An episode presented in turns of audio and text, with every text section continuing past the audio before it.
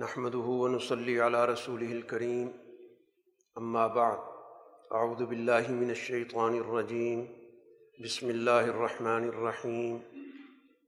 اقترب للناس حسابهم وهم في غفلة معرضون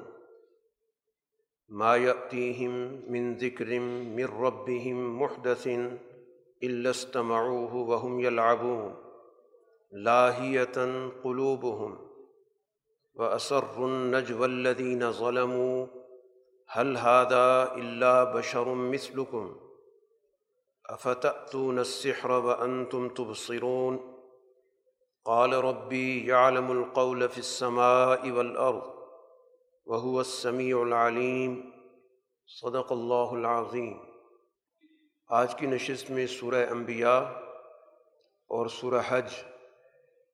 کے منتخب مضامین پر بات ہوگی۔ سورہ انبیاء مکی سورت ہے اور اس میں اس بات کا اعلان ہو رہا ہے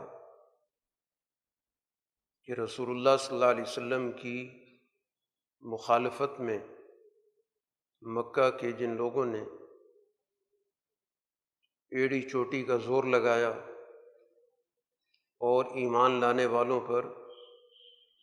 تشدد کا بازار گرم کیا، سچائی کے راستے میں رکاوٹیں ڈالیں، تو ان کا وقت حساب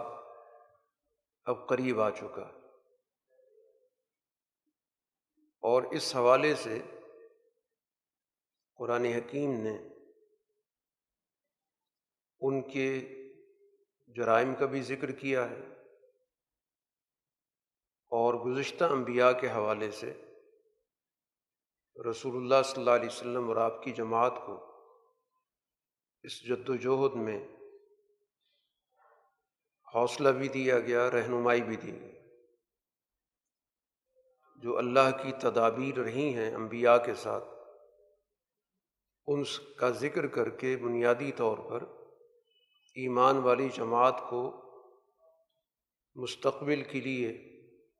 تقویت دی جا رہی ہے۔ تو آغاز میں قرآن حکیم نے ذکر کیا اقترب للناس حسابهم وهم فی غفلت معرضون، لوگوں کے حساب کا وقت قریب آ چکا ہے اور یہ لوگ غفلت میں حقائق سے منہ موڑ رہے ہیں۔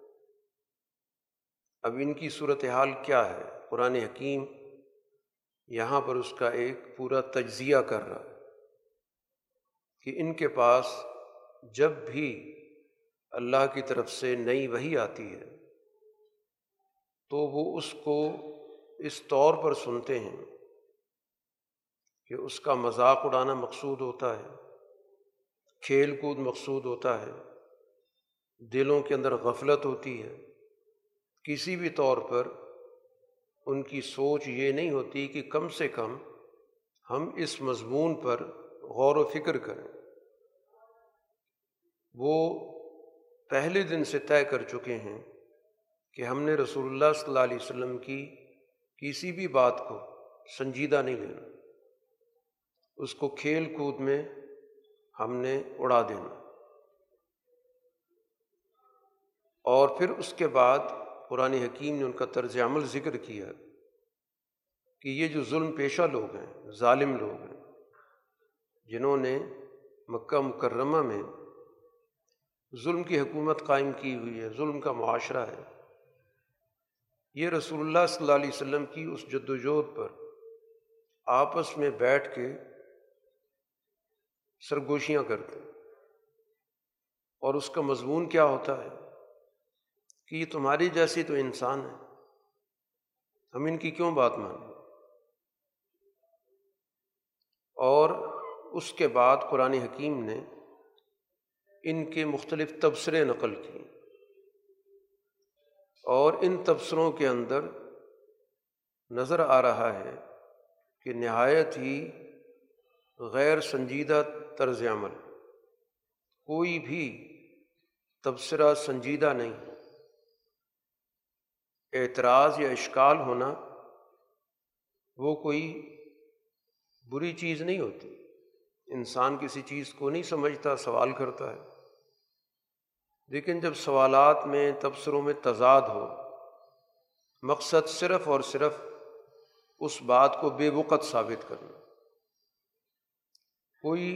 اس بات کو سمجھنے کی کوشش نہیں۔ چنانچہ ایک تو یہ کہہ دیا کہ افتأتون السحر وانتم تبصرون، کہ یہ تم دیکھتے ہوئے تم گویا جادو کو اختیار کرو گے، تو ایک قسم کا جادو ہے، اس کی حقیقت کچھ بھی نہیں۔ تو اس کا ایک تو فوری جواب دے دیا گیا کہ میرا رب تمام باتیں جانتا ہے جو کچھ تم لوگ کر رہے ہو، اور اس کے علاوہ بھی آسمان و زمین میں کوئی چیز بھی اس کے علم سے باہر نہیں۔ اب کچھ لوگوں کا تبصرہ تو یہ ہو گیا کہ یہ جادو ہے، کچھ نے کہا کہ یہ پریشان خیالیاں ہیں، جیسے انسان کو مختلف خیالات آتے ہیں اور ان خیالات کے اندر کوئی ربط نہیں ہوتا، تو اس وحی کو انہوں نے مختلف خیالات سے، منتشر خیالات سے تعبیر کی۔ کسی کے منہ میں یہ بات آئی کہ آپ نے یہ باتیں خود گھڑی ہیں، یہ اللہ کی طرف سے نہیں، بلکہ کسی نے کہا کہ آپ تو شاعر ہیں، تخیلاتی گفتگو ہے، اور پھر چیلنج کے طور پر کہ کوئی مخصوص قسم کی نشانی دکھائیں ان نشانیوں میں سے جو پچھلے انبیاء کے پاس آتی نہیں۔ قرآن حکیم یہ بتاتا ہے کہ یہ نشانیاں جن قوموں کے پاس آئی تھیں وہ ان نشانیوں پہ ایمان نہیں لائے، تو یہ ایمان لائیں گے جن کے سامنے وہ نشانی آ چکی تھی، اور تاریخ یہ کہ اس نشانی کے باوجود انہوں نے ایمان قبول نہیں کیا۔ تو اس کا مطلب یہ کہ یہ گفتگو محض وقت گزاری کے لیے، مقصد حقیقت تک پہنچنا نہیں۔ تو اسی سے پتہ چلتا ہے کہ رسول اللہ صلی اللہ علیہ وسلم کی بات کو رد کرنے کے لیے، قبول نہ کرنے کے لیے، جو بھی کسی کے ذہن میں بات آئی، زبان پہ آئی، اس نے کہہ دیا۔ اب کتنا تضاد ہے، ایک طرف شاعر، کسی طرف گھڑی ہوئی بات، کسی طرف پریشان خیالی، کہیں جادو، جتنی بھی گفتگو ہے۔ تو اسی سے اندازہ ہوتا ہے کہ مقصد بات کو ٹالنا ہے اور کچھ بھی نہیں۔ قرآن حکیم نے دعوت فکر دی کہ گزشتہ تاریخ کا ذرا مطالعہ کر، کہ دنیا کے اندر جو بھی انبیاء آئے وہ انسانوں میں سے آئے، وہ کسی اور نسل میں سے تو نہیں آئے، تم ہی جیسے وہ مرد تھے ان میں سے آئے۔ اب رسول اللہ صلی اللہ علیہ وسلم پہ اس اعتراض کا کیا مقصد؟ یا تو گزشتہ تاریخ میں ملائکہ کی یا کسی اور مخلوق کے رسول بنا کر بھیجنے کی تمہارے پاس کوئی اطلاع ہو تو پھر تو بات کرو، اگر تمہارے پاس علم نہیں ہے تو کسی سے، صاحب علم سے جا کے پوچھ لو۔ اور انبیاء جب آتے ہیں تو وہ اپنے ساتھ واضح دلائل لے کے آتے ہیں، یہ فرمائشی قسم کی جو تمہاری باتیں ہیں یہ بذات خود ان کے پیش نظر نہیں ہوتی، وہ تو دلائل کے ساتھ آتے ہیں۔ پچھلے انبیاء جو بھی دنیا میں رہے ہیں وہ انسان تھے، ایسے ان کے جسم نہیں تھے کہ کھانا نہ کھاتے ہوں کہ رسول اللہ صلی اللہ علیہ وسلم پر اعتراض کر دیں کہ آپ تو کھانا کھاتے ہیں۔ تو پچھلے انبیاء سارے کے سارے اسی طرح دنیا میں رہے، جو بھی انسانی ضرورت ہے کھانے پینے کی انہوں نے کی ہے، کسی ایک نبی کی تاریخ بھی ایسی نہیں ہے کہ جس کے بارے میں یہ ہو کہ وہ نبی تھے اور انسانی ضروریات سے بالکل مستغنی تھے۔ اور اسی طرح وہ انبیاء ہمیشہ بھی نہیں رہے، دنیا میں ایک وقت تک رہے، زندگی بسر کی، اس کے بعد ظاہر ان کا آخری وقت آئے، دنیا سے چلے گئے۔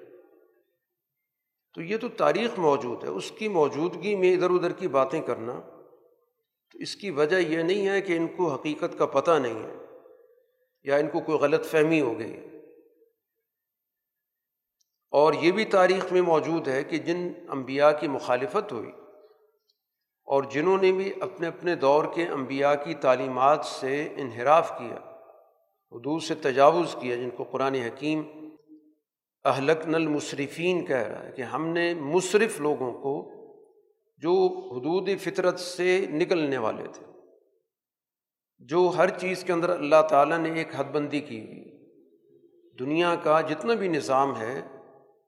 وہ اسی صورت میں کامیاب چلتا ہے جب قاعدے ضابطے کے مطابق اس کام کو انجام دیا جائے، اور جب کوئی بھی چیز اس سے باہر نکل جاتی ہے تو اسی سے تباہی پھیلتی ہے۔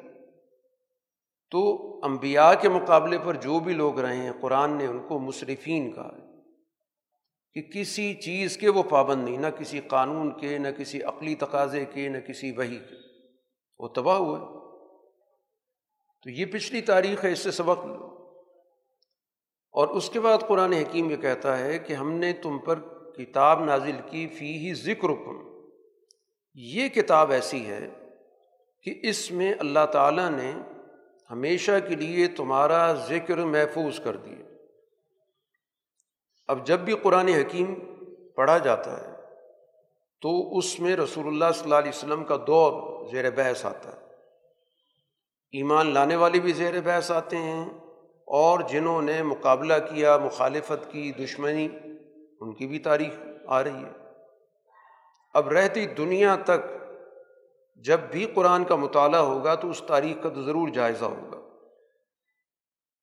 اور اس وقت بھی جو قرآن حکیم جن کے سامنے نازل ہو رہا تھا ان کو بتایا جا رہا ہے کہ جو کچھ بھی تم کر رہے ہو اس کو قرآن حکیم ذکر کرتا ہے، اس کا جواب دیتا ہے، اور اسی طرح جو ایمان والی جماعت جو کچھ کر رہی ہے اس کا طرز عمل، اس کا بھی ذکر ہوتا ہے۔ اسی پر ہی غور و فکر کرو کہ ہمارے طرز عمل کو قرآن حکیم زیر بحث لاتا ہے، تو اس کا مطلب یہ ہوا کہ یہ ایک زندہ کتاب ہے جو ہمارے مسائل کو حل کرتی ہے، جو ہمارے غلط طرز عمل پر تنقید کرتی ہے، اور جو اچھا طرز عمل اختیار کرنے والے ان کی تعریف کرتی ہے۔ تو یہ بھی انسان کے لیے غور و فکر کی بات ہے۔ اور پھر دنیا کے اندر قوموں کی تاریخ کا اگر مطالعہ کرو گے تو وہ بستیاں، وہ معاشرے ہم نے تباہ کیے ہیں جس کو قرآن حکیم کہتا ہے کہ کم قسمنا من قریۃ کانت ظالمۃ، ہم نے کتنی معاشرے پیس کے رکھ دیے جو ظلم کرتے تھے، ان کا وجود ختم کر دیا، اور ان کے بعد ہم نے پھر نئی نسل پیدا کی، اس کی جگہ پر ایک نیا معاشرہ پیدا کیا، اور ان لوگوں کو جب یہ آہٹ ہو جاتی تھی، آخری وقت میں پتہ چلتا تھا کہ اب ہم پہ عذاب آ رہا ہے، تو پھر یہ بھاگنے لگ جاتے تھے، کوئی ادھر کوئی ادھر۔ تو اس موقع پر کہا جاتا تھا کہ لا ترکزو، یہ ادھر ادھر بھاگنے کی ضرورت نہیں ہے، واپس آؤ اس چیز کی طرف کہ جو تم نے دنیا کے اندر عیش پرستی کا نظام قائم کیا ہوا تھا، ادھر آؤ جو دنیا کے اندر تم نے لوگوں کے وسائل کو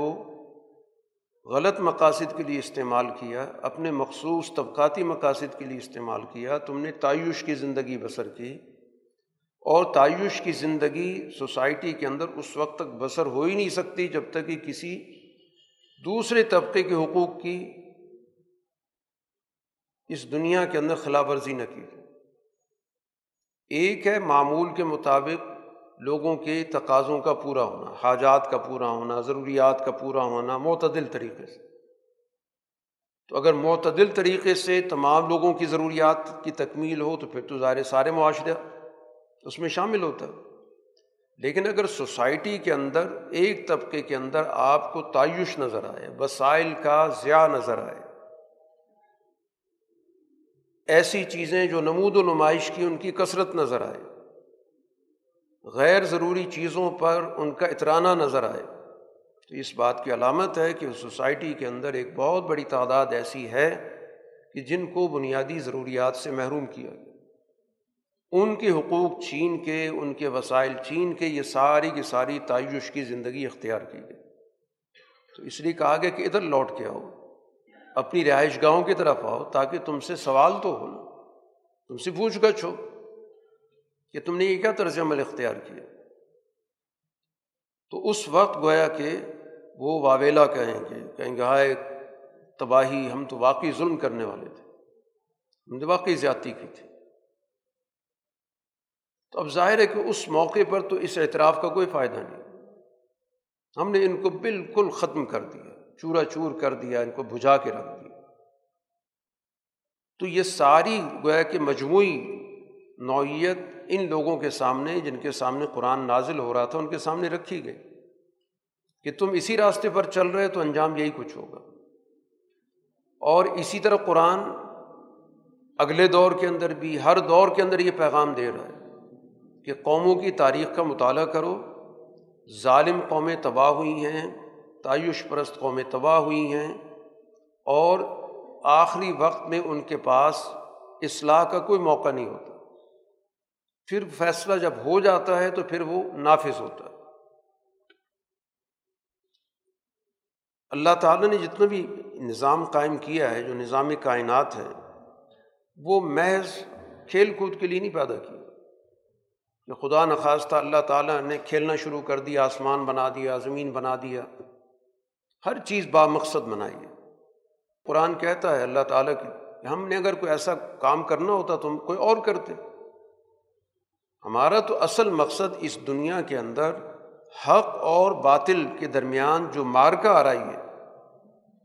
اس کے لیے انسانوں کو شعور دینا ہے، ان کو ہدایت دینی ہے تاکہ وہ حق کو باطل پر غالب کرے۔ بل نقذف بالحق علی الباطل، معاشرے کے اندر ہم حق کو باطل پر دے مارتے ہیں اور وہ اس کو کچل ڈالتا۔ حق تو اس لیے آئے کہ اس کا غلبہ ہو، ہر دور کا نبی اس لیے بھیجا گیا، رسول اللہ صلی اللہ علیہ وسلم اس لیے آئے ہیں کہ اب آپ کے ذریعے اللہ تعالیٰ اس باطل کو مٹائے گا اور اس حق کو غالب کرے گا۔ اس وقت تمہارے پاس مہلت عمل ہے، آج فائدہ اٹھا لو، اپنے آپ کو درست کر لو، سیدھے راستے پر آ جاؤ تو تمہاری پچھلی جو بھی کارکردگی رہی اس میں کوئی تم سے محاسبہ نہیں ہوگا۔ لیکن اگر تم اس وقت سے فائدہ نہیں اٹھاؤ گے تو جب فیصلہ کن وقت آئے گا تو پھر ظاہر ہے کہ وہ وقت آگے پیچھے نہیں ہو سکتا۔ قرآن حکیم یہاں پر توحید الہی کے حوالے سے جو بنیادی بات تمام انبیاء کی فکر کے اندر موجود ہے کہ وہ اللہ تعالیٰ کی توحید کی طرف دعوت دے کر اس پوری کائنات کی جو مرکزیت ہے وہ واضح کرتے ہیں کہ ساری کائنات اس ذات واحد کے گرد ہے، اس کی تخلیق ہے۔ اور اس کے مقابلے پر جو دنیا کے اندر مذہبی نظام رہے ہیں ان مذہبی نظاموں کے اندر انتشار ہوتا ہے جس کو شرک کہا جاتا ہے۔ مختلف کاموں کے لیے بہت سارے لوگ اپنے اپنے معبود بنا لیتے ہیں۔ اسی اصول کی بنیاد پر وہ یہ سمجھتے ہیں کہ اس کائناتی نظام کو چلانے کے اندر بھی کئی طاقتیں شامل ہیں۔ اب شرک کرنے والوں کے اپنی اپنی تقسیمات ہوتی ہیں، اپنا اپنا ان کا فکر ہوتا ہے، لیکن بنیادی چیز یہی ہے۔ تو قرآن حکیم نے اس چیز پر دو طرح سے بات کی ہے، ایک عقلی بنیاد پر بات کی ہے کہ دیکھو دنیا کے اندر کسی بھی ملک کے اندر ایک سے زائد حکمران ہوں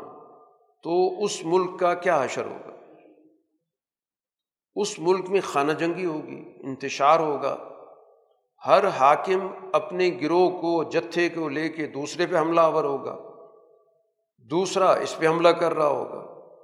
تو فساد پیدا ہو جائے گا۔ کسی بھی ملک میں طاقت کے ایک سے زائد مرکز پیدا ہو جائیں تو ہم سب جانتے ہیں کہ اس ملک کے اندر سوائے خانہ جنگی کے کچھ نہیں ہوتا کہ ایک طاقت کا مرکز جو ہے وہ دوسری کی بالادستی قبول ہی نہ کرے، معاشرے کے اندر کسی بھی ملک کا بقا اسی پہ ہوتا ہے کہ اس کی جو اتھارٹی ہے وہ ایک ہو،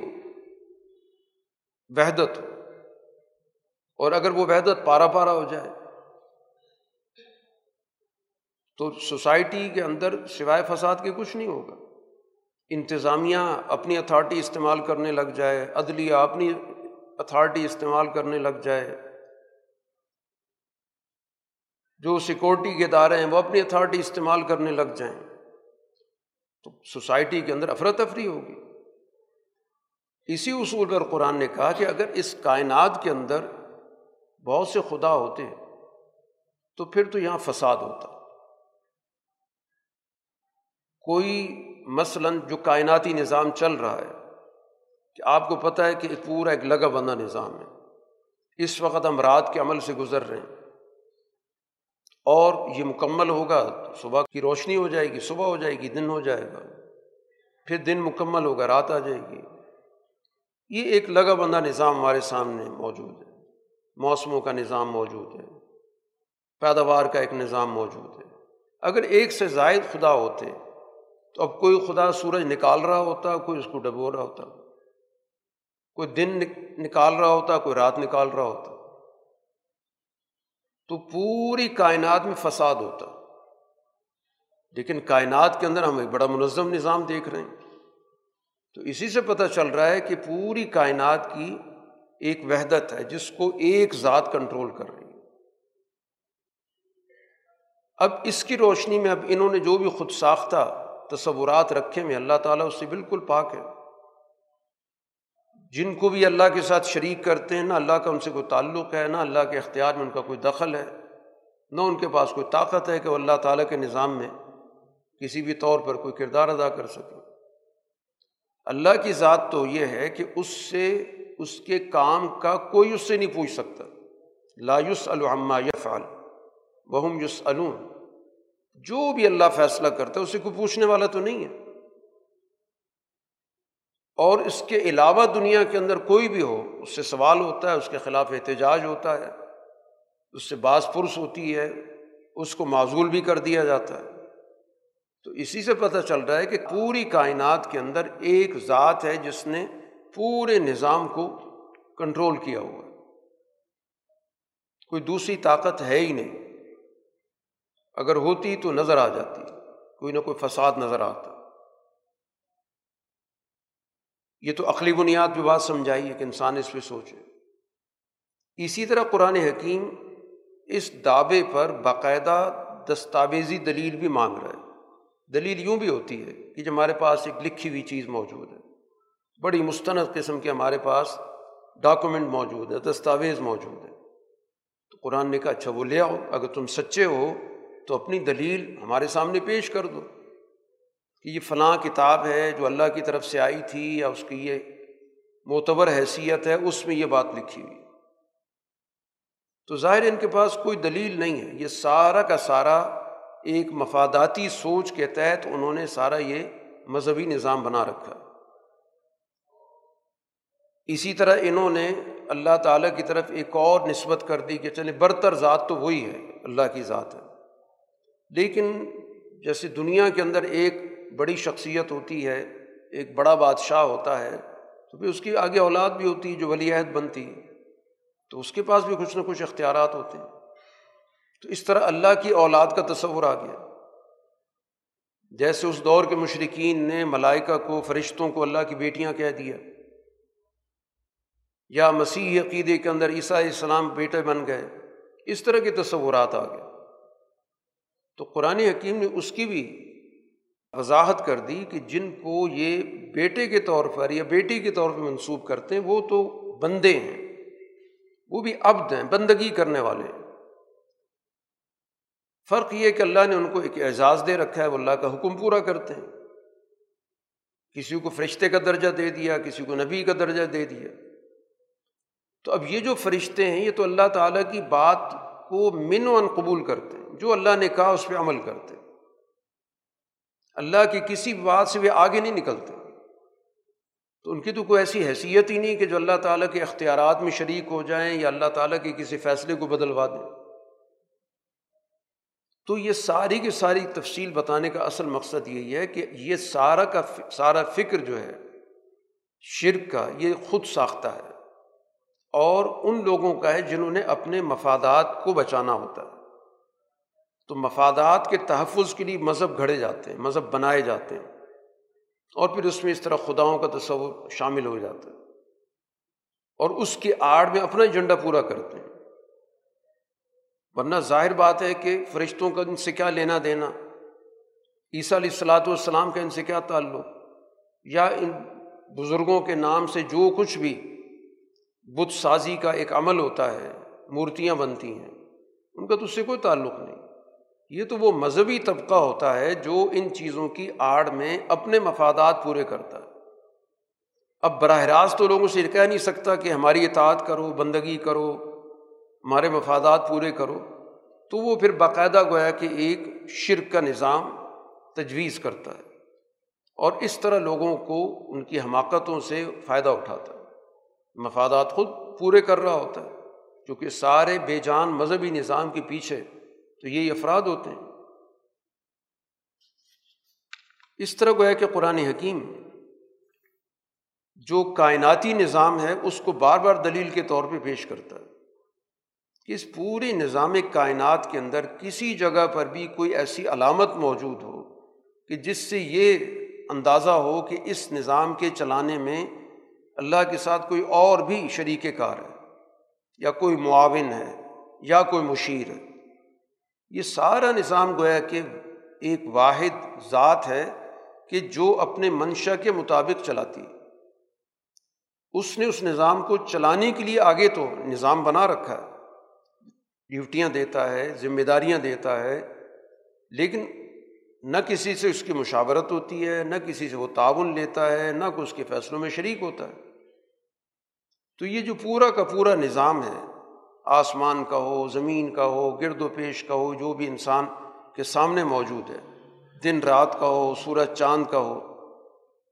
یہ خود نظام بتاتا ہے کہ کائنات کے اندر ایک ہی ذات ہے جس کا یہ پورا نظام چل رہا ہے۔ تو نبی کی دعوت یہی ہوتی کہ سماج کے اندر، معاشرے کے اندر بھی اسی ذات کی ہدایت کو، اسی کی وحدت کو سوسائٹی میں قائم کرو۔ یہ جو تم نے سوسائٹی کے اندر مختلف شرک کے طریقے بنا لے، کوئی مذہبی شرک کے، کوئی سیاسی شرک کے، کوئی سماجی شرک کے، کچھ اختیارات ادھر کچھ ادھر، اور یہ اختیارات کے مطابق لوگوں نے اپنے اپنے پاکٹ بنا رکھے ہیں، گروہ بنا رکھے ہیں، ان کے مفادات پورے ہوتے ہیں اور مذہب کی اس پہ چادر چڑھا دی جاتی ہے۔ تو کائناتی نظام میں جب شراکت نہیں ہے تو تم نے سماجی نظام میں شراکت کہاں سے تلاش کی؟ کہیں سے تو کوئی بنیاد ملنی چاہیے۔ تو نبی یہی بتانے آتے ہیں کہ اس دنیا کے اندر، اپنے معاشرت کے اندر، اپنی معیشت کے اندر، اپنی سیاست کے اندر، اپنی جو نظامی زندگی ہے، اس میں بھی ایک ذات کی ہی بالادستی، اسی کی ہدایت، اس کو نافذ کرو اس طور پر کہ اس کا تم سے کوئی مفادی تعلق نہیں ہے کہ تمہاری اطاعت کرنے سے اس کے اختیارات میں کوئی اضافہ ہو جائے گا یا تمہاری وجہ سے اس کی کوئی طاقت بڑھ جائے گی۔ تو یہ تمہاری جو عبادت ہوگی یہ حقیقت میں بندگی کہلائے گی۔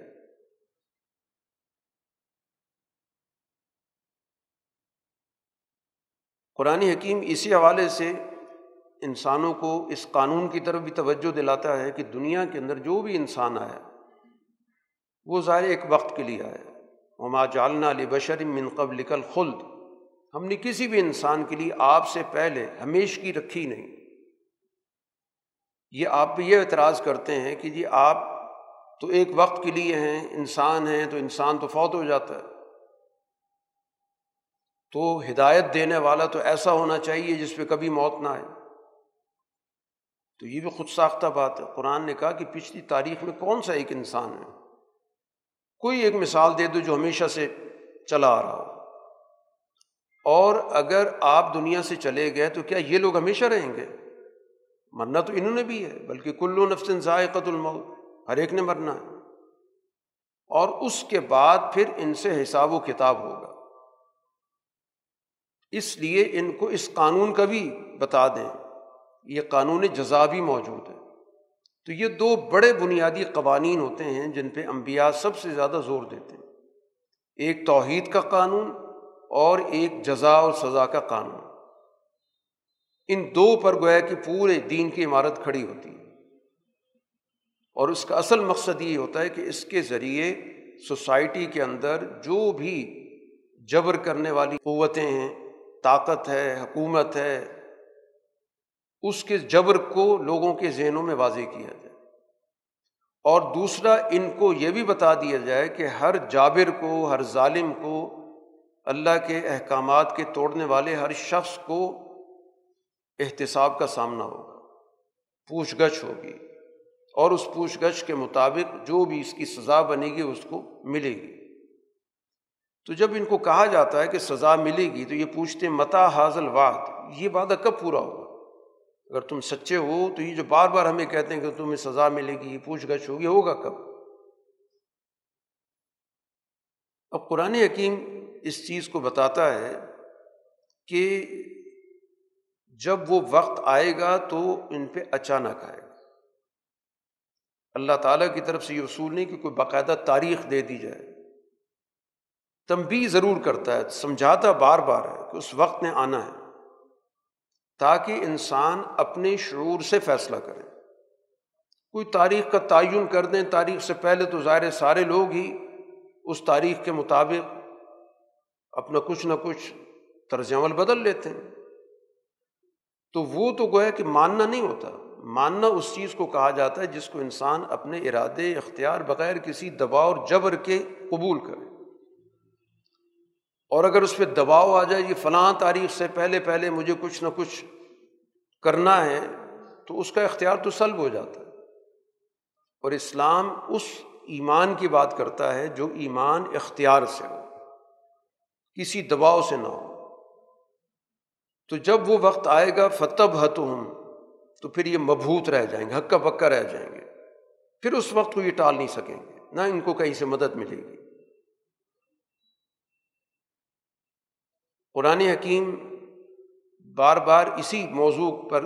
گفتگو کر رہا ہے کہ ان سے پوچھیں کہ یہ دن رات کا نظام کس نے سنبھالا ہوا ہے، جس کا پورا ایک نظم و ضبط بنا ہوا ہے۔ پوری دنیا کے اندر ہمیں اس نظام کا پتہ ہے کہ دن کا آغاز کب ہو رہا ہے، رات کا آغاز کب ہو رہا ہے۔ یہ نظام کس نے سنبھالا ہو کہ کسی دن بھی ذرہ برابر چیزیں آگے پیچھے نہیں ہوتی؟ تو کوئی نہ کوئی طاقت تو ہے جو ان چیزوں کو اتنا بہتر طریقے سے مینیج کرتی ہے کہ جس میں کبھی بھی کوئی چیز آگے پیچھے نہیں ہوتی۔ تو اگر اسی پر ہی غور کر لیں تو یہ بھی ان کو سوچنے کی بہت بڑی ان کے سامنے مواد اس کے ذریعے آتا ہے۔ حقیقت یہ ہے بل ہم عن ذکر ربہم معرضون، اپنے رب کے ذکر سے انہوں نے اعراض کر رکھا۔ ان کے پاس کوئی ایسے خدا ہیں جو ہم سے بچا سکیں؟ ان کو کوئی بھی نہیں ہے۔ ان کی تو حالت یہ ہے کہ ان پہ برا وقت آ جائے تو اپنے آپ کو بچا نہیں سکتے۔ اب ان کے سامنے ایک اور دلیل، اس کا تعلق ہے سماجی تبدیلی سے، سماج کے اندر ایک تبدیلی آ رہی ہے۔ وہ یہ کہ رسول اللہ صلی اللہ علیہ وسلم کی دعوت کا پھیلاؤ ہو رہا ہے، اور اس پھیلاؤ کے نتیجے میں بہت سارے لوگ دائرہ اسلام میں آ رہے ہیں۔ تو گویا اتنا علاقہ جس پر وہ لوگ رہتے ہیں وہ ان کے دائرہ اثر سے تو باہر چلا گیا۔ تو کیا یہ نہیں دیکھتے کہ کچھ قبائل جو مکہ سے باہر رہتے تھے وہ دائرہ اسلام میں آ گیا؟ اب گویا انہوں نے قریش کی بالادستی قبول کرنے سے انکار کر دیا، تو اب ان کی جو زمین تھی وہ سکڑ گئی۔ ان کے اختیارات پہلے وسیع تھے، پھیلے ہوئے تھے، جو قبائل باہر موجود تھے ہر قبیلے پر ان کی بالادستی تھی، بات مانی جاتی تھی۔ اب وہ قبائل جب دائرہ اسلام میں آ گئے تو ان قبیلوں کا جو ایریا ہے اب وہ تو قریش کے دائرہ اختیار سے نکل گئے۔ تو کیا اس چیز پہ غور نہیں کرتے کہ کس طرح یہ دین آہستہ آہستہ اپنی جگہ بنا رہا ہے، کس طرح لوگ دائرہ اسلام میں آ رہے ہیں؟ اور یہ وہ حقیقت ہے کہ جس کو ہمیشہ بطور علامت کے دیکھا گیا ہے کہ سچی نبوت کیا ہوتی ہے۔ جب رسول اللہ صلی اللہ علیہ وسلم نے مختلف ممالک کے حکمرانوں کو خطوط لکھے تھے تو ایک خط ہرقل کی طرف بھی گیا تھا، اور وہ انجیل کا عالم تھا، جو بادشاہ تھا روم کا، وہ انجیل کا عالم تھا، تو اس نے اس وقت اس بات کی تحقیق کے لیے کہ یہ مکتوب یا خط لکھنے والی شخصیت کون ہے، ان حالات کو جاننے کے لیے اس نے اس بات کا اہتمام کروایا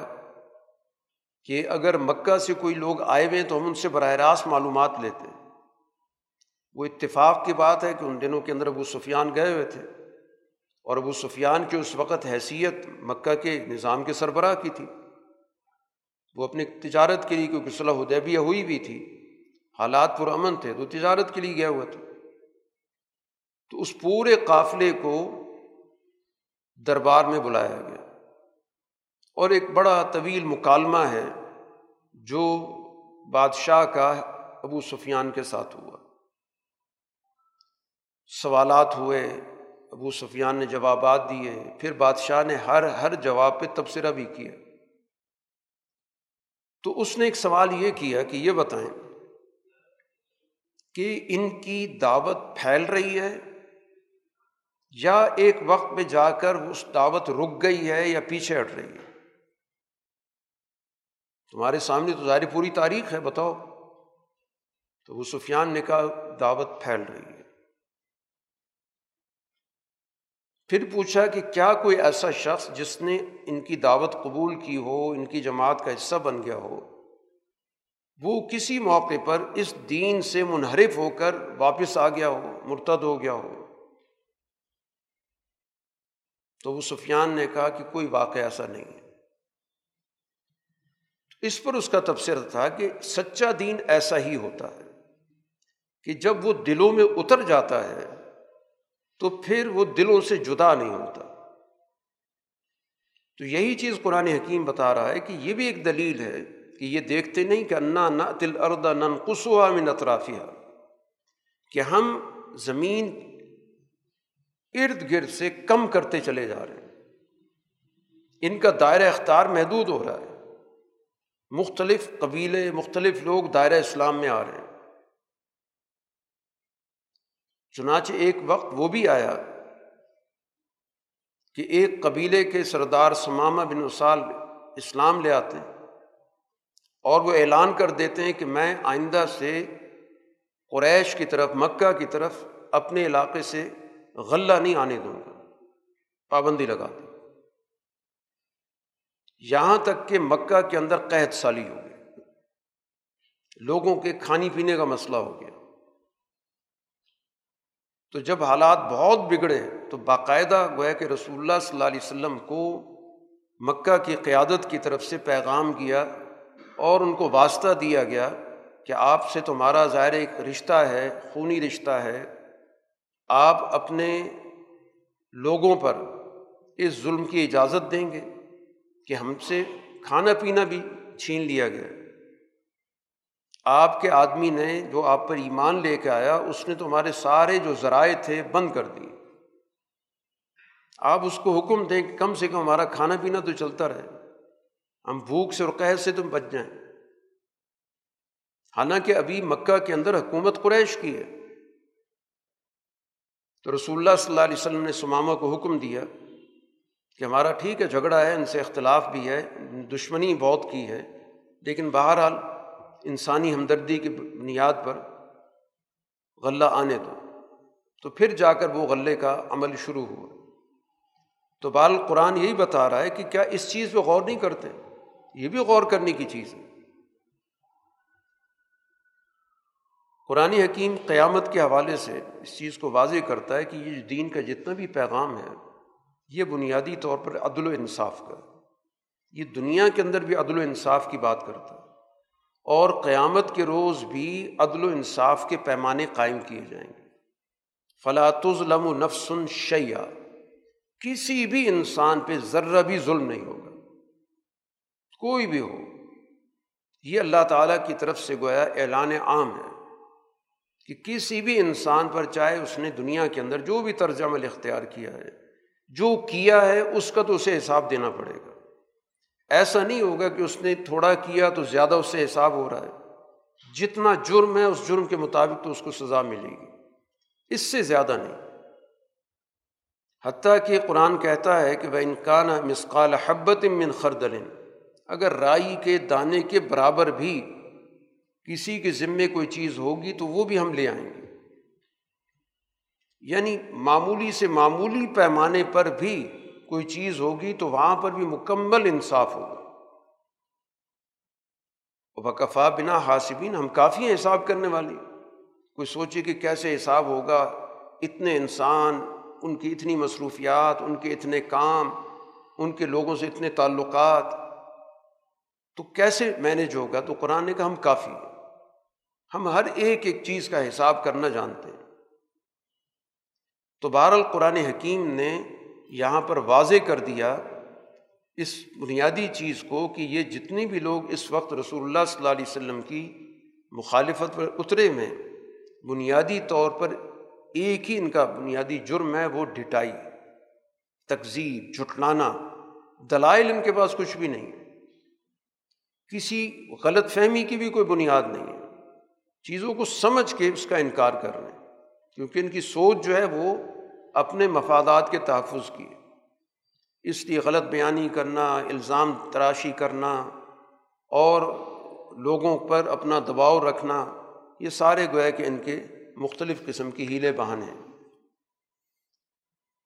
اب اس کے بعد قرآن حکیم انبیاء کی تاریخ کو بھی بطور مطالعے کے پیش کرتا ہے کہ یہ جو کشمکش مکہ کے اندر ہے، یہ کوئی ایسی نئی کشمکش نہیں ہے۔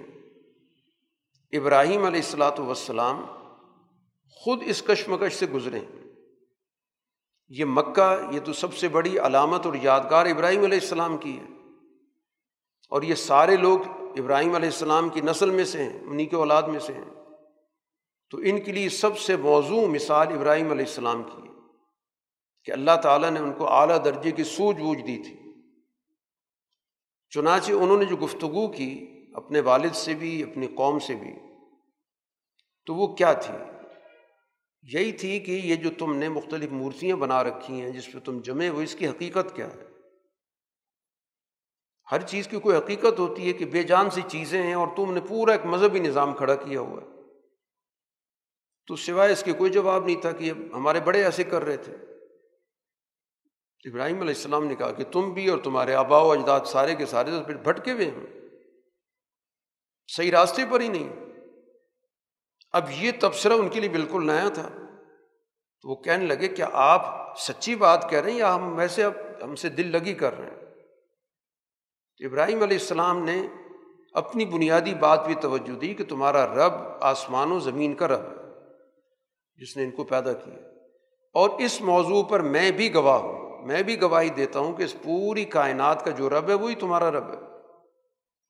باقی تم نے سارا یہ مذہبی ایک نظام بنا رکھا ہے،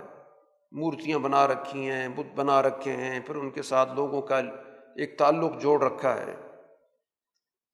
تو میں تمہارے سامنے واضح کر رہا ہوں کہ میں ان کے بارے میں کوئی نہ کوئی تدبیر ضرور کروں گا۔ جب تم یہاں نہیں ہوگے تو میں ان کے ساتھ نمٹوں گا۔ چنانچہ ایک دن ان کو موقع مل گیا کہ سارے لوگ اپنی کسی تہوار کے منانے کے لیے باہر گئے ہوئے تھے۔ ابراہیم علیہ الصلاۃ والسلام وہاں پہ پہنچ گیا، صاحب جو بہت بڑا بت خانہ بنا ہوا تھا اور بے شمار اس کے اندر بت رکھے ہوئے تھے، مختلف انسانوں کی ظاہر بہت سارے تقاضے ہیں، کام ہیں، تو ہر کام کے لیے کوئی نہ کوئی ایک بنا دیا لوگوں کو بیوقوف بنانے کے لیے۔ تو وہاں پر ان نے سب کو عیب دار کر دیا، کسی کا ہاتھ توڑا، کسی کا پاؤں توڑ دیا، کسی کا ناک توڑ دیا، اس طرح سب کے سب کو ڈیمیج کر دیا۔ صرف ایک جو سب سے بڑا بت بنا رکھا تھا اس کو چھوڑ دیا۔ مقصد یہ تھا کہ یہ لوگ آ کے ذرا غور و فکر تو کریں اس چیز کہ یہ صورتحال کیا ہے۔ اگر وہ ان چیزوں پہ یقین رکھتے ہیں کہ یہ سب کچھ ہیں اور ان سے ہی ہمارا نظام زندگی چلتا ہے، تو پھر ان کی توجہ اس پہ جانی چاہیے کہ یہ ایک بڑا، یہ صحیح سالم کھڑا ہے اور یہ باقی سارے ٹوٹے پھوٹے پڑے ہیں، تو ہو سکتا ہے کہ اس بڑے نے ہی یہ کام دکھایا ہو۔ مقصد ان کے اندر سوچ پیدا کرنی تھی۔ چنانچہ جب وہ لوگ آئے واپس اپنی مصروفیات سے اور اپنے معبد کے اندر گئے تو وہ آپس میں پوچھنے لگے کہ یہ ہمارے خداؤں کے ساتھ کس نے یہ حرکت کی، بڑا ظالم آدمی ہے۔ تو اس موقع پر آپس میں گفتگو، ان کا ایک نوجوان ہے جن کو ابراہیم کہا جاتا ہے، وہ اکثر ان کا تذکرہ کرتے ہیں، ان کی گفتگو کا مرکز ہی یہ ہوتا ہے۔ کہنے کو ان کو سب کے سامنے لے آؤ، وہ پورا ایک چوپال، پورا ایک جرگہ بنایا گیا کہ سب کے سامنے ان کو پیش کرو۔ اور پھر ان سے سوال ہوا کہ ابراہیم آپ نے یہ کیا، ابراہیم علیہ السلام نے کیا، جس نے بھی کیا یہ بڑا ہے، اس سے پوچھ لو، اگر یہ بولتے ہیں تو بتا دے گا ہوا کیا ہے۔ تو قرآن حکیم کا ذکر کرتا ہے کہ فرجعوا الی انفسہم، کچھ دیر کے لیے تو انہوں نے سوچا، اور یہ بھی کہا کہ تم ظالم لوگ۔ اس طرح گویا کہ تھوڑی دیر سر تو ان کا جھکا رہا، پھر کہنے لگے آپ کو تو پتہ ہی تو بولتے نہیں۔ تو پھر ابراہیم علیہ السلام نے کہا ایسی چیزوں کی تم بندگی کرتے ہو، عبادت کرتے ہو جو نہ فائدہ دیتی ہے نقصان دیتی ہے، توف ہے تم پر اور تمہارے ان معبودوں پر۔ اب بجائے اس کے کہ اس صورتحال میں وہ حقیقت پسند بنتے ہیں، ابراہیم علیہ السلام کا تو مقصد ان کے سامنے یہی بات واضح کرنی تھی کہ جو چیز اپنی حفاظت نہیں کر سکتی اس سے اتنی توقعات رکھنا کہ ہمارے مسائل حل کرے گی، حاجات پورے کرے گی، ہمارے دعائیں سنے گی، لیکن اس کے بجائے انہوں نے، اور خاص طور پہ اس میں پیش طبقہ وہ جس کے اس سے مفادات جڑے ہوئے، جو اس پورے مذہبی نظام سے فائدہ اٹھاتا، انہیں لوگوں کو مشتعل کیا، کہا کہ پکڑ لو اسے، حرقوہ وانصروا علیہ، ان کو جلا ڈالو اور اپنے خداؤں کی مدد کرو۔ اب اس جملے پر ہی غور کر لیں کہ مدد خدا کرتا ہے یا خدا کی مدد ہوتی ہے، لیکن لوگوں کی گویا کی ساری جو سوچ ہے اس کو معاف کر دیا، عقل پہ پتھر پڑ گئے، اور ایک بڑا گویا کہ الاؤ دہکا کے اس میں ابراہیم علیہ السلام کو ڈالا، لیکن اللہ تعالیٰ نے اس موقع پر اس آگ کو ان کے لیے سلامتی کا ذریعہ بنا دیا۔ قرآن کہتا ہے ان نے تو بڑی تدبیر چلی تھی لیکن ہم نے وہ تدبیر ناکام بنا دی۔ تو قرآن اس واقعے کے ذریعے در حقیقت مکے والوں کو بتانا چاہتا ہے کہ تمہاری جو تاریخ ہے وہ تو ان سے جڑ رہی جن نے ابراہیم علیہ الصلوۃ والسلام کو آگ میں ڈالا تھا، تمہارا ابراہیم سے کیا تعلق؟ ابراہیم تو اپنے دور کے اندر گویا کہ اس سارے مذہبی نظام کو توڑنے والے ہیں، اور تم نے اسی مذہبی نظام کو ان کے نام سے قائم کیا ہو۔ اسی طرح قرآن حکیم نے لوط علیہ الصلوۃ والسلام کا ذکر کیا کہ لوط علیہ الصلوۃ والسلام کو بھی اللہ تعالیٰ نے اس دنیا کے اندر علم دیا تھا، فیصلہ کن صلاحیت دی تھی، اور ان کی قوم نے بھی ان کی بات نہیں مانی، تو اس کا انجام بھی تمہارے سامنے موجود ہے کہ اس بستی کو تباہ کر دیا گیا۔ تو یہ قوموں کی واقعات بتانے کا مقصد یہ ہے کہ ان واقعات سے سبق حاصل کرو، تم اسی راستے پر چل رہے جس راستے پر یہ تباہ ہونے والی قومیں چلی ہیں۔ اسی کے ساتھ ساتھ قرآن حکیم دیگر انبیاء کے واقعات، نوح علیہ السلام کے واقعے کی طرف بھی توجہ دلائی کہ وہ اسی طرح کا واقعہ وہاں بھی ہو چکا ہے اور ہم نے نوح علیہ السلام کی مدد کی، اور وہ جو مقابلے پر قوم تھی وہ بھی اسی طرح تمہاری طرح بھی اس نے ایک مذہبی نظام بنا رکھا تھا، تو وہ سارا کا سارا مذہبی نظام سمیت غرق ہو گئی۔ اسی کے ساتھ قرآن حکیم ایک اور بات کی طرف بھی توجہ دلاتا ہے کہ انبیاء علیہ الصلوۃ والسلام اس دنیا میں یہ جو توحید کی بات کرتے ہیں یا دین کی دعوت دیتے ہیں، اس کا بنیادی طور پر سب سے پہلا تعلق اس دنیا کے نظام سے ہوتا ہے۔ توحید کے اساس پر جب معاشرہ بنتا ہے تو اس کا جو سب سے بڑا قانون ہوتا ہے وہ عدل کا قانون ہوتا ہے۔ اس لیے دنیا کے اندر انبیاء علیہ الصلاۃ والسلام میں ایک جماعت وہ بھی رہی ہے جس کو باقاعدہ نظام حکومت چلانے کا موقع ملا، وہ بھی تمہارے سامنے ایک نمونہ ہے کہ انہوں نے نظام حکومت کیسے چلایا اور سوسائٹی کے اندر کس طرح لوگوں کے حقوق کی حفاظت کی، کس طرح عدل قائم کیا، کیسے امن قائم کیا۔ اور اس سلسلے میں دو انبیاء، داؤد علیہ السلام، سلیمان علیہ السلام، جن کی مثال دی جاتی کہ جن کی باقاعدہ حکومت وجود میں آئی اور اس حکومت نے معاشرتی فلاح کا، تمدن کی ارتقاء کا بنیادی کام کیا۔ یعنی ایک دین کی جو حکومت ہوتی ہے وہ جیسے سچے نظریات پر کام کرتی ہے تو اسی طرح معاشرے کی جو تقاضے ہوتے ہیں، جو سماج کی ترقی کے تقاضے ہوتے ہیں، تمدن کی ترقی کے تقاضے ہیں، ان کو بھی اپنے دور کا نبی پیش نظر بھی رکھتا ہے بلکہ ان کو مزید بڑھاتا بھی ہے، اور مقصد اس کا سوسائٹی کے اندر عدل و انصاف کا قیام ہوتا ہے۔ اب یہاں پر قرآن حکیم نے ایک واقعے کا ذکر کیا اور اس واقعے کے اندر ایک داؤد علیہ السلام کا فیصلہ ہے،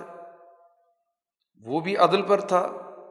اور اسی کے ساتھ اسی مسئلے کے اندر سلیمان علیہ السلام نے بھی ایک فیصلہ دیا۔ وہ فیصلہ داؤد علیہ السلام کے فیصلے سے بھی زیادہ خوبصورت ہے۔ معاملہ یہ ہوا کہ ایک شخص کا ریوڑ تھا، وہ دوسرے شخص کے کھیت میں داخل ہو گیا اور سارا کھیت جو ہے اس ریوڑ نے چر لیا، ختم کر دیا۔ تو اب وہ جو کھیت والا شخص تھا وہ اپنا مقدمہ لے کر داؤد علیہ السلام کے پاس آیا کہ میرا کھیت تھا، ہرا بھرا تھا، اور فلاں شخص کا ریوڑ آیا اور اس میرے سارے کھیت کو کھا گیا، تو میری دادرسی کی جائے، میرا بڑا نقصان ہوا ہے۔ تو داؤد علیہ السلام نے اس آدمی کو بھی بلا لیا جس کا ریوڑ تھا، اور پھر یہ تفتیش کی کہ یہ نقصان کتنا ہوا، اس کا اندازہ کیا ہے، یہ جو پیداوار لگی ہوئی تھی یہ پیداوار کی قیمت کتنی ہو سکتی ہے، اندازہ لگایا گیا۔ پھر اس کے بعد اندازہ لگوایا کہ اس ریوڑ کی قیمت کیا ہے، وہ قیمت بھی لگی۔ اتفاق کی بات ہے کہ دونوں برابر تھے، یعنی جتنا پیداوار کا نقصان ہوا، کھیت کا نقصان ہوا، اتنی ہی قیمت کی یہ بھیڑ بکریاں تھیں، ریوڑ تھا۔ تو داؤد علیہ السلام نے کہا کہ ٹھیک ہے، اس کا نقصان پورا کرو اور یہ ریوڑ اس کو دے دو، کیونکہ تمہاری کوتاہی ہے کہ تم نے اس کی کھیت کو برباد ہونے دیا۔ یہی پھر معاملہ وہ سلیمان علیہ السلام کے پاس پہنچ گیا، وہ شخص جس کا ظاہر ہے کہ یہ سارا ریوڑ ہی چلا گیا، تو وہ سلیمان علیہ السلام کے پاس پہنچ گیا۔ سلیمان علیہ السلام نے پھر دونوں کا مسئلہ سنا، تو اس کے بعد انہوں نے جو فیصلہ کیا قرآن حکیم نے، اس فیصلے کی تعریف کی کہ سلیمان علیہ السلام نے بہت زیادہ سمجھداری سے فیصلہ کیا، یعنی جس میں اس آدمی کی بھی رعایت ہو گئی کہ جس کا سارا ریوڑ تھا، اور اس کے ساتھ ساتھ جس کی پیداوار کھیت کا نقصان ہوا اس کی بھی تلافی ہو گئی۔ وہ اس طرح کہ سلیمان علیہ السلام نے یہ کہا ریوڑ والے سے کہ یہ ریوڑ ایک وقت تک کے لیے تم اس آدمی کے حوالے کر دو جس کا نقصان ہوا، کھیت ضائع ہو گیا، یہ تمہارے ریوڑ سے فائدہ اٹھائے گا، جو بھی اس کا فائدہ ہوتا ہے، دودھ کی صورت میں ہوتا ہے، اون کی صورت میں ہوتا ہے، جو بھی ہے، اور یہ زمین تم اتنے عرصے کے لیے اپنے پاس رکھ کے اس کو آباد کرو، وہی پیداوار جو اس میں لگی ہوئی تھی وہی دوبارہ بو، اور جب پیداوار اس سطح تک پہنچ جائے تم یہ کھیت اس کے حوالے کرو اور اپنا ریوڑ واپس لے لو۔ قرآن حکیم نے کہا ففہمناہا سلیمان، سلیمان کو تم نے بہت زیادہ سوجھ بوجھ دی کہ ایک ایسا متوازن فیصلہ کیا کہ عدل بھی قائم ہو گیا اور دوسری طرف دونوں کی جو پریشانی تھی اس کا حل بھی نکل آیا۔ تو گویا دنیا کے اندر انبیاء علیہ الصلاۃ والسلام کی پہلی کوشش سوسائٹی کے اندر عدل و انصاف کو حتی الامکان قائم کرنا ہوتا ہے، باریکی تک جا کے، ورنہ داؤد علیہ السلام کا بھی فیصلہ عدل پر ہی تھا، کہ جب کسی کا کوئی نقصان کرے گا تو اس کا ظاہر اس کی تلافی تو ہوگی، لیکن سلیمان علیہ الصلوۃ والسلام نے اور زیادہ انسانی نفسیات کو دیکھ کر اور ساری سماجی تقاضوں کو دیکھ کر انہوں نے بہت زیادہ باریک بینی کے ساتھ فیصلہ کیا۔ تو دین تو بنیادی طور پر سوسائٹی کے مسائل حل کرتا ہے اور بہت ہی توجہ اور باریک بینی کے ساتھ کرتا ہے۔ اسی طرح داؤد علیہ الصلوۃ والسلام کے ذریعے دنیا کے اندر لوہے کی صنعت متعارف ہوئی کہ انہوں نے متعارف کرایا کہ لوہے سے کیسے فائدہ اٹھایا جاتا ہے، چنانچہ اللہ تعالیٰ نے ان کو علم دیا کہ اس سے کیسے زریں بنائی جاتی ہیں، اور وہیں سے ظاہر لوہا ڈھالنے کا عمل، اور اسی سے آج دنیا کی آپ کو پتہ ہے کہ صنعت کے اندر لوہا بڑا بنیادی کردار ادا کرتا ہے، اس کے ڈھالنے کا عمل، اس کو مختلف مشینوں میں استعمال کیا جاتا ہے۔ تو انبیاء کا جو کردار ہوتا ہے وہ در حقیقت انسانی سماج کو، معاشرے کو ترقی دینے کا ہوتا ہے۔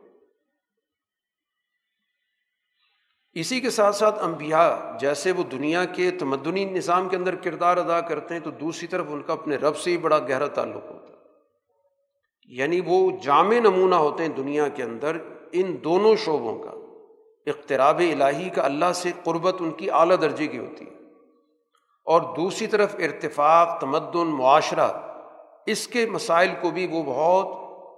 باریکی کے ساتھ، تفصیلات کے ساتھ، جزیات کے ساتھ نہ صرف جانتے ہیں بلکہ اس معاشرے کو وہ ترقیات سے روشناس بھی کراتے ہیں۔ ان کو نت دنیا کے اندر یہ جتنی بھی صنعتیں موجود ہیں،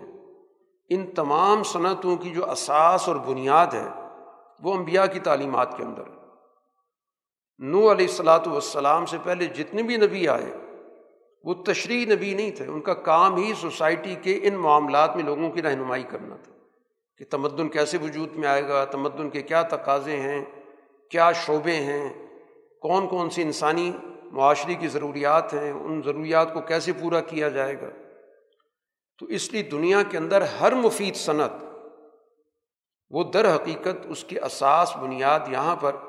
یا انبیاء نے رکھی یا حکماء نے رکھی۔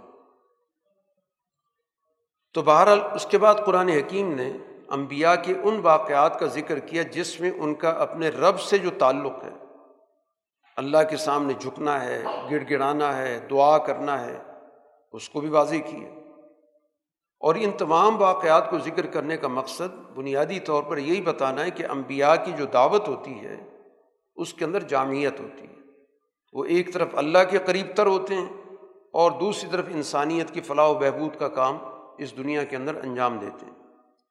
چنانچہ ایوب علیہ الصلوۃ والسلام نے بھی اللہ سے دعا کی، ایک تکلیف میں مبتلا ہو گئے تھے، تو اس ابتلا اور آزمائش میں انہوں نے اعلیٰ درجے کے صبر کا مظاہرہ کیا، جب اللہ سے دعا کی اللہ نے دعا قبول کی اور اس بیماری سے ان کو نجات ملی۔ یونس علیہ الصلوۃ والسلام مچھلی کے پیٹ میں چلے گئے، اللہ کو یاد کیا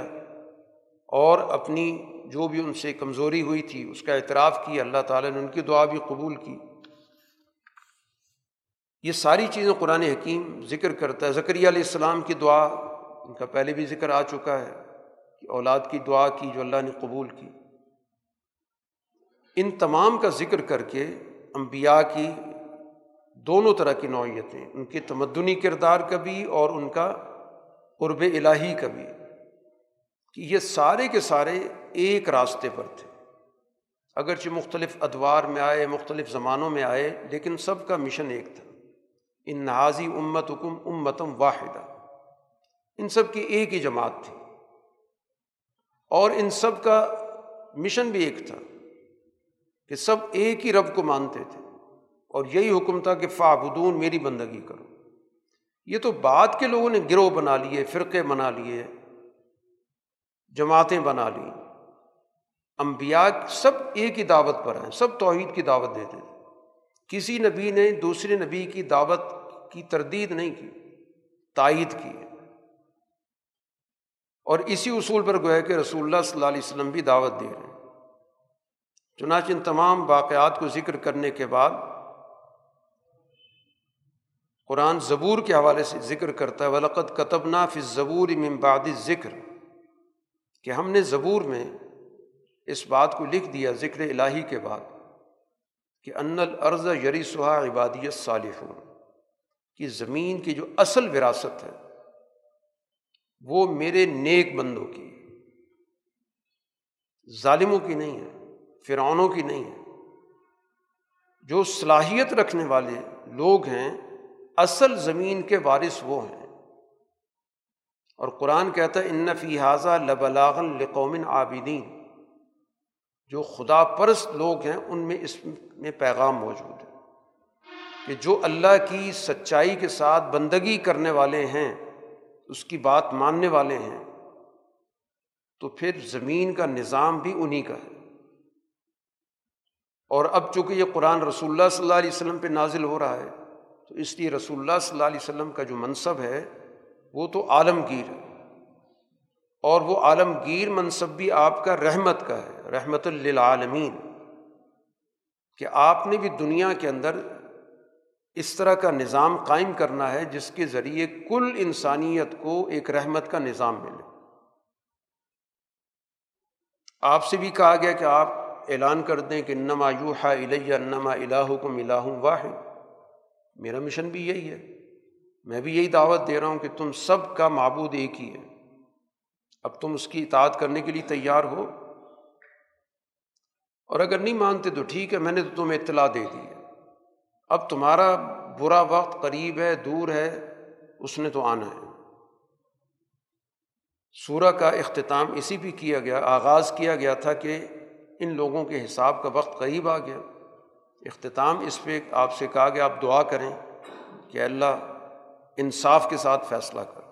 جب حساب ہو رہا ہے تو ہم اللہ سے دعا کر رہے ہیں کہ اس معاملے کے اندر جس کا جو حق بنتا ہے وہ اس کو دیا جائے، اور باقی یہ جو کچھ باتیں بنا رہے ہیں، اعتراضات کر رہے ہیں، مختلف قسم کے الزامات لگا رہے ہیں، تو ہم اپنے رب سے مدد مانگتے ہیں، ربنا الرحمن المستعان علی ما تصفون، جو کچھ بھی تم بیان کر رہے ہو ہم اپنے رب سے اس کی مدد مانگتے ہیں۔ سورہ حج مدنی صورت ہے، اس میں کل انسانیت کو اللہ تعالیٰ کے تقوی کا پیغام دیا گیا، یا ایھا الناس اتقوا ربکم، اپنے رب کا تقوی اختیار کرو۔ تقوی اس معنی میں یہاں استعمال ہو رہا ہے، ظاہر بہت جامع اصطلاح ہے قرآن حکیم کی، اس کی جو بنیاد ہے وہ انسان کے قلب سے شروع ہوتی ہے، انسان کے دل کے اندر کسی چیز کی جو طلب پیدا ہوتی ہے، جو احساس ہوتا ہے، صرف اللہ کے سامنے جواب دہ ہونے کا احساس، اور اس کے نتیجے میں انسان کے اندر ایک ذمہ داری پیدا ہوتی ہے کہ وہ ذمہ دار بنتا ہے کہ اس احساس کو عملی شکل دینی ہے۔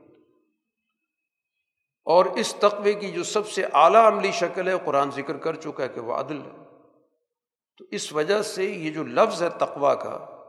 اس کو ہم اپنی زبان میں کسی لفظ کے ساتھ بیان نہیں کر سکتے،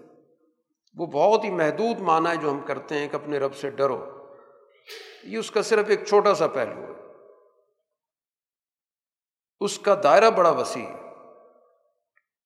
تو اس لیے کل انسانیت کو جب یہ بات سمجھائی جا رہی ہے تو ربوبیت کے حوالے سے جو تمہیں خیال کرنا چاہیے، لحاظ کرنا چاہیے کہ اس کے سارے وسائل تم استعمال کرتے ہو، اپنی زندگی کا تمہارا ہر لمحہ اس کی ربوبیت کا محتاج ہے، تو کم سے کم تھوڑا سا لحاظ، تھوڑا سا شرم، تھوڑا سا ادب، تھوڑا سا احساس، تھوڑی سی ذمہ داری اپنے اندر پیدا کرو۔ یہ در حقیقت تقوی کی بنیادی نوعیت ہے۔ اب اس کا پھر باقی ظاہر اس کے عملی تقاضے ہیں جو قرآن بیان کرتا ہے، اور اس کے ساتھ ساتھ ایک بات بھی بتا دی گئی کہ اس کائنات پر ایک عالمگیر وقت آنے والا ہے جس میں پورا نظام تلپٹ ہو جائے گا۔ ان زلزلۃ الساعۃ شیء عظیم، کہ قیامت کا زلزلہ بہت بڑی چیز ہے، اور اس کا گویا کہ قرآن نے پورا منظر ذکر کیا کہ جب وہ کیفیت ہوگی تو انسان گویا کہ حواس کھو بیٹھے گا۔ قرآن ذکر کرتا ہے کہ ہر دودھ پلانے والی اپنی جس کو دودھ پلا رہی ہے اس کو بھول جائے گی، ورنہ دودھ پلانے والی مخلوق کو اپنے بچے کے ساتھ بہت تعلق ہوتا ہے، وہ اپنے بچے کی خاطر اپنی جان دے دیتی، لیکن وہ کیفیت ایسی ہوگی کہ وہ اس کو بھول جائے گی۔ اور اسی طرح جو حاملہ ہے، جس کے پیٹ کے اندر بچہ موجود ہے، اس خوف کی وجہ سے وہ بچہ بھی پیدا ہو جائے گا، دنیا میں آ جائے گا۔ اب وہ کس حالت میں ہوگا، ظاہر ہے کہ جو بھی اس کی نوعیت ہوگی۔ اور قرآن کہتا ہے لوگ مدہوش ہوں گے، کسی کو کچھ نہیں پتہ ہوگا۔ ایسا نہیں کہ ان نے کوئی نشاور چیز کھائی ہوگی، لیکن ماحول ایسا ہوگا کہ ہر آدمی گویا کہ اپنی عقل سے بیگانہ ہو جائے گا۔ یہ قرآن نے ایک منظر کھینچا ہے، اور ظاہر ہے کہ یہ منظر جیسے اس بڑی قیامت کا، چھوٹی قیامت بھی دنیا کے اندر جب آتی ہے تو اس طرح کے مناظر سامنے آتے ہیں، اس طرح کی کیفیات آتی ہیں۔ کوئی ایسی قرآن نے کیفیت نہیں بیان کی کہ جس کو سمجھنا مشکل ہو۔ اب یہاں پر قرآن حکیم نے تین گروہوں کا، جو سرکشی والے ہیں ان کا تعارف کرایا، اور ایک سچے گروہ کا تعارف کرایا۔ تین جماعتیں وہ ہیں جو صحیح راستے سے ہٹی ہوئی۔ ایک جماعت وہ ہے کہ جو سرکش لوگوں کی پیروکار ہے، یتبعو کل شیطان مرید، ہر سرکش شیطان کے پیروکار ان کی جو جماعت بنی ہوئی ہے۔ اب یہ بغیر کسی علم کے بحثیں کرتے رہتے ہیں، یہ گویا کہ اندھے مقلد ہیں اپنے اس طرح کے شیطان صفت رہنماؤں کے، جو ان کو بھٹکاتے پھرتے ہیں۔ ایک قرآن حکیم نے اس جماعت کا ذکر کیا۔ اس جماعت کے سامنے ایک پورا کا پورا ان کا اول سے لے کر آخر تک جو انسانی نظام ہے وہ رکھا گیا کہ اپنے اس نظام پہ غور کرو کہ تمہیں اللہ تعالیٰ نے کیسے دنیا کے اندر پیدا کیا، کتنے مراحل سے گزارا، بچپنے سے گزرے، پھر جوانی کو آئے، پھر اس کے بعد کچھ جلدی فوت ہو گئے، کچھ بہت ہی ایسی عمر کو چلے گئے کہ ان کے حواس ہی ختم ہو گئے، کچھ نہیں پتہ چلتا ان کو، جس کو قرآن ارذل العمر کہتا ہے۔ یہ تمہاری اپنی زندگی، اس کا جائزہ لے لو۔ اسی طرح زمین کے نظام کا جائزہ لے لو۔ زمین بالکل بنجر ہوتی ہے، پانی اس پہ برستا ہے، دوبارہ تر و تازہ ہو جاتی ہے۔ یہ گویا کہ قرآن حکیم نے انسانوں کے اپنے ذاتی حوالے سے بھی، اور اسی طرح گرد و پیش میں زمین کے نظام کو دلیل کے طور پر پیش کیا ہے کہ جو یہ اعتراض کرتے ہیں کہ جو مر گیا دوبارہ کیسے آئے گا، اسی کو سمجھایا گیا کہ پہلے تو اپنے پروسیجر پہ غور کر لو کہ جب دنیا میں تمہارا آغاز ہوا تو تم بھی ایک مری ہوئی حالت میں تھے، ایک بے جان قطرہ تھے۔ اس کو اللہ تعالیٰ نے حیات دے دے کے مکمل ایک انسان بنایا، تو اب اس انسان کے بارے میں یہ سوال کرنا دوبارہ کیسے زندہ ہوگا؟ تو جیسے تم پیدا ہوئے ہو تو اسی طرح دوبارہ بھی ہو جاؤ گے۔ اور اسی طرح زمین کے نظام پہ غور کر لو، بالکل بنجر ہے، کچھ بھی نہیں ہے اس کے اندر، جو ہی پانی برسا اس کے اوپر زمین تر و تازہ ہو گئی، دوبارہ زندہ ہو گئی۔ تو انہی واقعات سے سمجھ لو۔ تو اس طرح کے لوگوں کو جو سرکش قیادتوں کی پیچھے چل رہے ہیں، ان کو بتایا گیا کہ تمہارا حساب و کتاب بھی ہوگا، تم سے باز پرس ہوگی کہ تم کن کے پیچھے چلتے رہے، تم نے سچائی کا انکار کیوں کیا، جنہوں نے تمہیں بھی تباہ کیا اور خود بھی تباہ ہوئے۔ دوسری جماعت وہ ہے جس کو قرآن حکیم کہتا ہے کج بحثی کرتی، یجادل فی اللہ بغیر علم ولا ہدن ولا کتاب منیر، کوئی دلیل نہیں ان کے پاس، نہ لکھی ہوئی کوئی دلیل ہے، نہ کوئی مشاہداتی دلیل ہے، نہ کوئی عقلی دلیل ہے، کچھ بھی نہیں، بیکار قسم کے اللہ کے بارے میں بحث اور تکبر ہے۔ ثانی عطفی، ان کے اندر تکبر موضوع، اپنا پہلو جو ہے بڑا بچا کے چلتے ہیں اور لوگوں کو سیدھے راستے سے گمراہ کرتے ہیں۔ متکبر قیادت کا کام ہی یہی ہوتا ہے۔ تو ان کو قرآن کہہ رہا ہے لہو فی الدنیا خزی، ان کو دنیا میں بھی ذلیل کیا جائے گا۔ تو قرآن بتا رہا ہے کہ دنیا کے اندر ہمیشہ ایسی قیادتیں ذلیل ہوئی ہیں، پوری تاریخ موجود ہے۔ تیسرا گروہ قرآن حکیم نے ذکر کیا جو خالصتاً مفادات،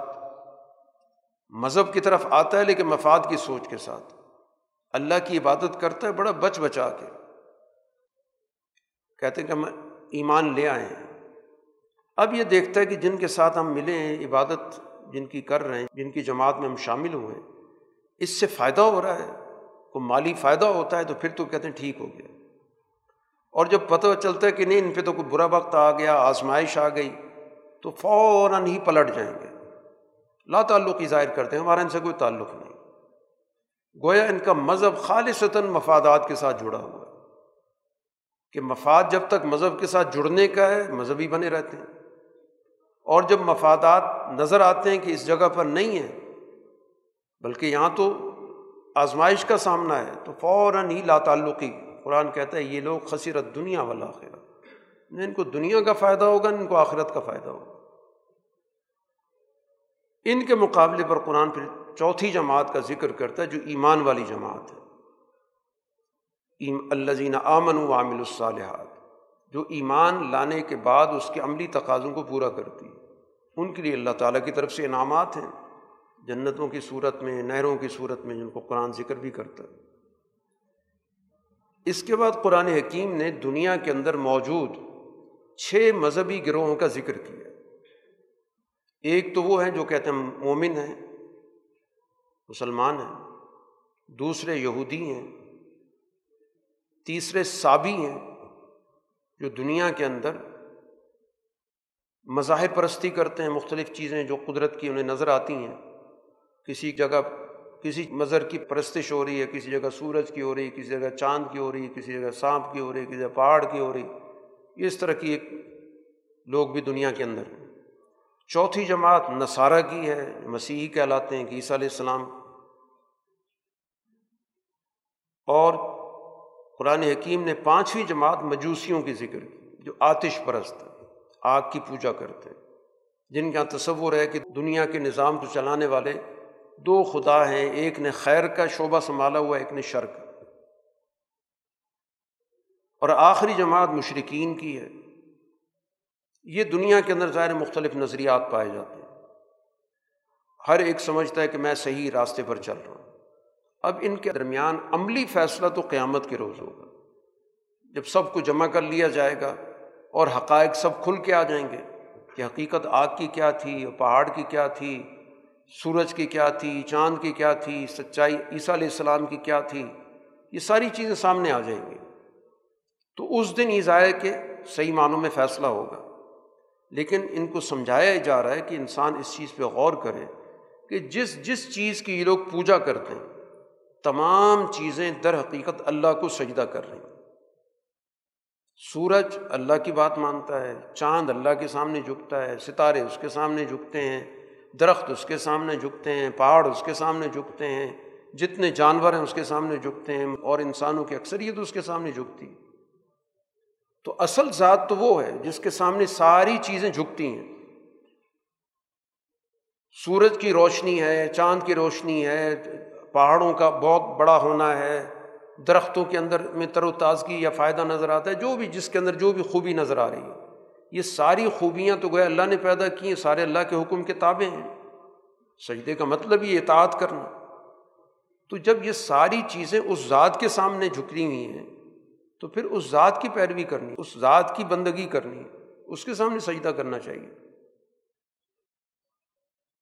اب اسی میں ان کی عزت تھی کہ یہ اللہ کی بندگی کرتے، انہوں نے اللہ کی مخلوق کی بندگی شروع کر دی تو اپنی توہین کر لی، وَمَن یُہِنِ اللّٰہ فَمَا لَہُ مِن مُکرم۔ اب جس کی اللہ تعالیٰ جو ہے اس کو کمزور کر دے، اس کو پست کر دے، تو پھر اس کو کون عزت دے سکتا ہے۔ اب یہ ساری جماعتوں کا ذکر کر کے قرآن کہتا ہے بنیادی طور پہ تو 2 ہی جماعتیں، ایک سچی جماعت، ایک جھوٹی جماعت، جو بھی ان کے اندر ٹائٹل ہیں، عنوانات ہیں، وہ اپنی جگہ پہ۔ یہ 2 جماعتیں گویا کہ اللہ کے معاملے میں بحث کر رہی ہیں، اختصموا فی ربہم۔ ایک سچی جماعت ہے جو براہ راست اللہ کی بندگی کرتی ہے، اس کو سجدہ کرتی ہے، اس کی بات مانتی ہے، دوسری وہ کہ جو اس کی بات براہ راست نہیں مان رہی، کوئی نہ کوئی اس کے اندر اس نے اپنی مفادات کو ساتھ شامل کر کے اور ایک ملغوبہ سا اس نے اپنے مذہب کا بنایا ہو۔ تو دونوں کے ظاہر انجام کا ذکر کیا قرآن حکیم نے، جو بھی اچھا برا ان کا انجام ہے۔ اب یہ جو جماعت اس وقت مکہ کے اندر ہے، ظاہر ہے یہ بھی وہ جماعت ہے جو مسلمانوں کے مقابلے پر ہے، ان کا طرز عمل کیا ہے؟ یہ لوگوں کو ایک تو کفر کر ہی رہے ہیں، دوسرا کام یہ کر رہے ہیں کہ اللہ کے راستے سے باقاعدہ طاقت کے ذریعے روکتے ہیں اور مسجد حرام میں بھی جانے سے روکتے ہیں، حالانکہ مسجد حرام تو اللہ نے سب کے لیے بنائی تھی، جو باہر سے آنے والے ہیں ان کی بھی اجازت تھی، جو یہاں کے رہنے والے ہیں ان کے لیے بھی اجازت تھی، انہوں نے اس کو بھی گویا کہ اپنی ذاتی یا گروہی جاگیر بنا دی ہے۔ تو قرآن تنبیہ کر رہا ہے کہ وَمَن یُرِد فِیہ بِالْحَادٍ بِظُلْمٍ نُذِقْهُ مِنْ عَذَابٍ عَلِیمٍ، جو اس مسجد حرام کے اندر اللہ تعالیٰ کے انکار، الحاد، ظلم کے بنیاد پر اس کا نظام چلانے کی کوشش کر رہے ہیں، ہم ان کو عذاب علیم کی سزا دیں گے۔ یہ ہمیشہ مکہ یا بیت اللہ ان کے پاس نہیں رہے گا، کیونکہ انہوں نے بجائے توحید کے مرکز بنانے کے اس کو اللہ سے انحراف کا مرکز بنا دیا، ظلم کا مرکز بنا دیا، تو اس کی سزا تو ان کو مل کے رہے گی۔ اب چونکہ بیت اللہ کا ذکر آیا، مسجد حرام کا ذکر آیا، تو ظاہر ہے جس نے یہ بنائی ابراہیم علیہ السلام کا تعارف بھی ضروری ہے کہ اصل بنانے والے کا مقصد کیا تھا۔ ابراہیم علیہ السلام کو اللہ نے یہاں پر جو باقاعدہ جگہ دی، ان کو آباد کیا، تو دو باتیں ان سے کی تھیں کہ اللہ تشرک بی شیئن، کہ میرے ساتھ کسی کی شراکت نہیں ہوگی، کسی کا شرک نہیں کرنا، واحد ذات میری بندگی کرنی، اور دوسرا حکم یہ دیا تھا کہ میرے گھر کو تم نے پاکیزہ رکھنا ہے، ان لوگوں کے لیے جو یہاں طواف کرنے آئیں گے، جو یہاں پر اللہ کے سامنے کھڑے ہوں گے، رکوع کریں گے، سجدہ کریں گے، اور یہاں سے آپ لوگوں کو اعلان عام کریں حج کا، تو لوگ پوری دنیا سے یہاں پر آئیں گے۔ مقصد کیا ہوگا اس حج کا، قرآن نے اس کو واضح کیا کہ یہ جو حج کی اجتماعیت ہے اس کے بہت سارے مقاصد ہیں۔ لیشہدوا منافع لہم، ایک تو اس کا مقصد یہ ہے کہ یہاں پہ لوگ جب جمع ہوں گے تو اپنے بہت سارے فوائد کا مشاہدہ کریں گے، ایک بڑا اجتماع ہوگا، لوگوں کا آپس میں ایک دوسرے کے ساتھ رابطہ ہوگا، اس کے نتیجے میں ان کے دنیا کے معاملات میں مشاورت ہوگی، اتنا بڑا اجتماع ہے تو ان کے درمیان ظاہر معاشی ضروریات کا لین دین بھی ہوگا، تو اس کے بہت سارے فوائد دنیاوی اعتبار سے بھی ہیں کہ ایسا عالمگیر اجتماع دنیا کے اندر کہیں بھی موجود نہیں کہ جس میں مختلف رنگتوں کے، مختلف پس منظر کے، مختلف زبانوں کے، ثقافتوں کے لوگ ایک حالت میں جمع ہوتے ہیں۔ تو یہ اجتماع تو بہت بڑا ذریعہ بن سکتا ہے آپس کے معاملات کو حل کرنے کا، بہت ساری چیزوں کا آپس میں تبادلہ خیالات کرنے کا، بہت سارے فلاح و بہبود کے منصوبے تیار کرنے کا، ایک عالمگیر معاشرہ بنانے کا یہ گویا کہ ایک بہترین موقع ہے، اور اس کے ساتھ ساتھ ظاہر اللہ سے تعلق جوڑنے کا بھی، اللہ سے تعلق جوڑنے کے لیے یہ حج کا عمل رکھا گیا ہے۔ پھر اسی کے ساتھ یہاں پر اللہ کی رضا کی خاطر قربانی دی جاتی ہے، اس بات کو بتانے کے لیے کہ جیسے ہم نے یہ جانور قربان کیا اسی طرح ہماری جان بھی اللہ کے سامنے پیش ہے، اب یہ جو جانور ذبح ہوا اس سے خود بھی کھاؤ اور کمزور جو لوگ ہیں جن کے پاس وسائل نہیں ان کو بھی کھلاؤ، یہ پورا کا پورا گویا کہ حج کا قرآن حکیم نے یہاں مقصد ذکر کیا۔ اب اس کے پیچھے روح کیا ہے، وہ ہے تعظیم شاعر اللہ، اللہ کے شاعر کی عظمت کا اظہار کرنا۔ شاعر وہ علامات ہیں جن کے ذریعے دنیا کے اندر ہم اس بات کا اقرار کرتے ہیں، اظہار کرتے ہیں کہ ہمارے دلوں کے اندر اللہ کی عظمت، ان کو شاعر اللہ کہتے ہیں۔ تو یہ بیت اللہ سب سے بڑا گویا کہ اس دنیا کے اندر ایک نمونہ ہے، ایک ظاہری شکل ہے جس کے ذریعے گویا کہ ہم اللہ کی عظمت کو ظاہر کرتے ہیں، اس کے سامنے جا کر ہم سجدہ کرتے ہیں اللہ کے حکم کے مطابق، اور یہ سارا گرد و پیش اللہ نے اپنے شاعر کا بنا دیا، صفا مروہ اس کے ساتھ جوڑ دیا، حجر اسود اس کے ساتھ۔ تو شاعر اللہ کی عظمت بنیادی طور پر یہ ہے کہ جب اللہ کا دل کے اندر عظمت موجود ہے، اس کی ہیبت موجود ہے، اس سے تعلق موجود ہے، تو اس کا اظہار کیسے ہوگا؟ کیونکہ اللہ کی ذات تو ظاہر ہے اس طرح کی مجسم تو ہے نہیں، ایک انسان ظاہر ہے بڑی محدود سوچ کے ساتھ رہتا ہے، محدود مشاہدے کے ساتھ رہتا ہے، تو وہ اپنے ان جذبات کا کیسے اظہار کرے گا؟ تو اس کے لیے شاعر اللہ ہے، ان میں ایک تو بیت اللہ ہے، اور ایک یہ اللہ کی کتاب ہے اور رسول اللہ صلی اللہ علیہ وسلم کی شخصیت ہے اور نماز ہے۔ یہ چار بڑے شاعر ہیں جو حضرت امام شاہ ولی اللہ رحمۃ اللہ علیہ نے جن کا ذکر کیا۔ تو ان شاعر کی تعظیم کی خاطر یہ پورا کا پورا نظام، نماز اسی چیز کے لیے، حج اسی چیز کے لیے کہ اس کے ذریعے گویا کہ ہم اللہ کی عظمت جو ہمارے دلوں کے اندر موجود ہے ایک عمل کے ذریعے، نماز کے عمل کے ذریعے یا اسی طرح حج کے عمل کے ذریعے یا قرآن حکیم سے تعلق کے نتیجے میں اس کو ہم ظاہر کرتے ہیں، یا رسول اللہ صلی اللہ علیہ وسلم سے محبت کے ذریعے۔ یہ تعظیم شاعر اللہ ہے، اللہ کے شاعر کے دلوں کے اندر عظمت۔ اس لیے قرآن نے کہا فَإِنَّهَا مِن تَقْوَى الْقُلُوبِ، اس کا بنیادی طور پر تعلق قلب کے اندر جو تقوی ہے اس سے ہے، اس کا صرف ظاہر داری سے تعلق نہیں ہے۔ اگر اس سجدے کے اندر قلب کا، دل کا تقوی موجود نہیں تو اس سجدے کی کوئی حقیقت نہیں ہے۔ دل کے اندر اللہ تعالیٰ کا ادب، اس سے تعلق، اس کی حرمت، اس کی عظمت نہیں ہے تو آپ جتنے مرضی بیت اللہ کے چکر لگاتے رہیں ان کی کوئی حقیقت نہیں ہے۔ روح یہ ہے، اس کا اظہار ہے نماز کی صورت میں، طواف کی صورت میں اور حج کی دیگر تفصیلات کی صورت میں۔ اسی کے ساتھ چونکہ یہ سارا حج کا تذکرہ ہو رہا ہے تو قربانی کا قرآن ذکر کرتا ہے کہ قربانی کا ایک تو ڈھانچہ ہے، ایک شکل ہے، وہ یہ کہ آپ ایک جانور کو اللہ کے نام پہ ذبح کرتے ہیں۔ قرآن کہتا ہے کہ یہ اللہ تعالیٰ تک تو اس جانور کا نہ خون پہنچتا ہے نہ گوشت پہنچتا ہے، اللہ تعالیٰ تک تو وہ چیز پہنچتی ہے جو تمہارے دل کے اندر ہے کہ کس مقصد کے لیے تم نے یہ جانور ذبح کیا۔ تو اگر تمہارے دل کے اندر اللہ کی عظمت ہے، اس کا ادب ہے، اس کا احترام ہے، اس کے حکم کی تعمیل ہے، اس کی بندگی ہے تو یقیناً تمہاری قربانی قبول ہو جائے گی۔ اور اگر محض ایک رسم پوری کی ہے یا مقصد یہ کہ ہم نے اس سے کھانا پینا ہے تو بس ٹھیک ہے، وہ کھا پی لو، اس کا قربانی سے کوئی تعلق نہیں۔ اب اس عمل کے ساتھ ساتھ یہ چونکہ مدنی صورت ہے تو اب مسلمانوں کو اگلے دور کے حوالے سے، اب تک حکم مسلمانوں کو مکہ کی 13 سال اور مدینہ کے جو ابتدائی ایام ہیں ان کو یہ تھا کہ انہوں نے دشمن کے مقابلے پر کوئی بھی سرگرم حکمت عملی اختیار نہیں کرنی، کفو ایدیکم، اپنے ہاتھ روک کے رکھنے۔ لیکن اب چونکہ ریاست قائم ہو گئی ہے، نظام قائم ہو گیا ہے، اب اللہ تعالیٰ کی طرف سے کہا جا رہا ہے کہ مظلوم لوگوں کو جن پر ظلم ہوتا رہا ہے انہیں اب اللہ اجازت دیتا ہے کہ ان سے جنگ کی جاتی تو اب جواب بھی دیں، اور اب اللہ تعالیٰ گویا کہ اب ان کی مدد کرے گا، کیونکہ یہ وہ لوگ ہیں کہ جن کے ساتھ ظلم ہوا، گھروں سے ان کو نکالا گیا صرف اس وجہ سے کہ وہ یہ کہتے تھے کہ ہمارا رب اللہ ہے، کوئی جرم نہیں کیا ہم نے، صرف یہ کہ اپنے اللہ کی ربوبیت کا اعلان کیا،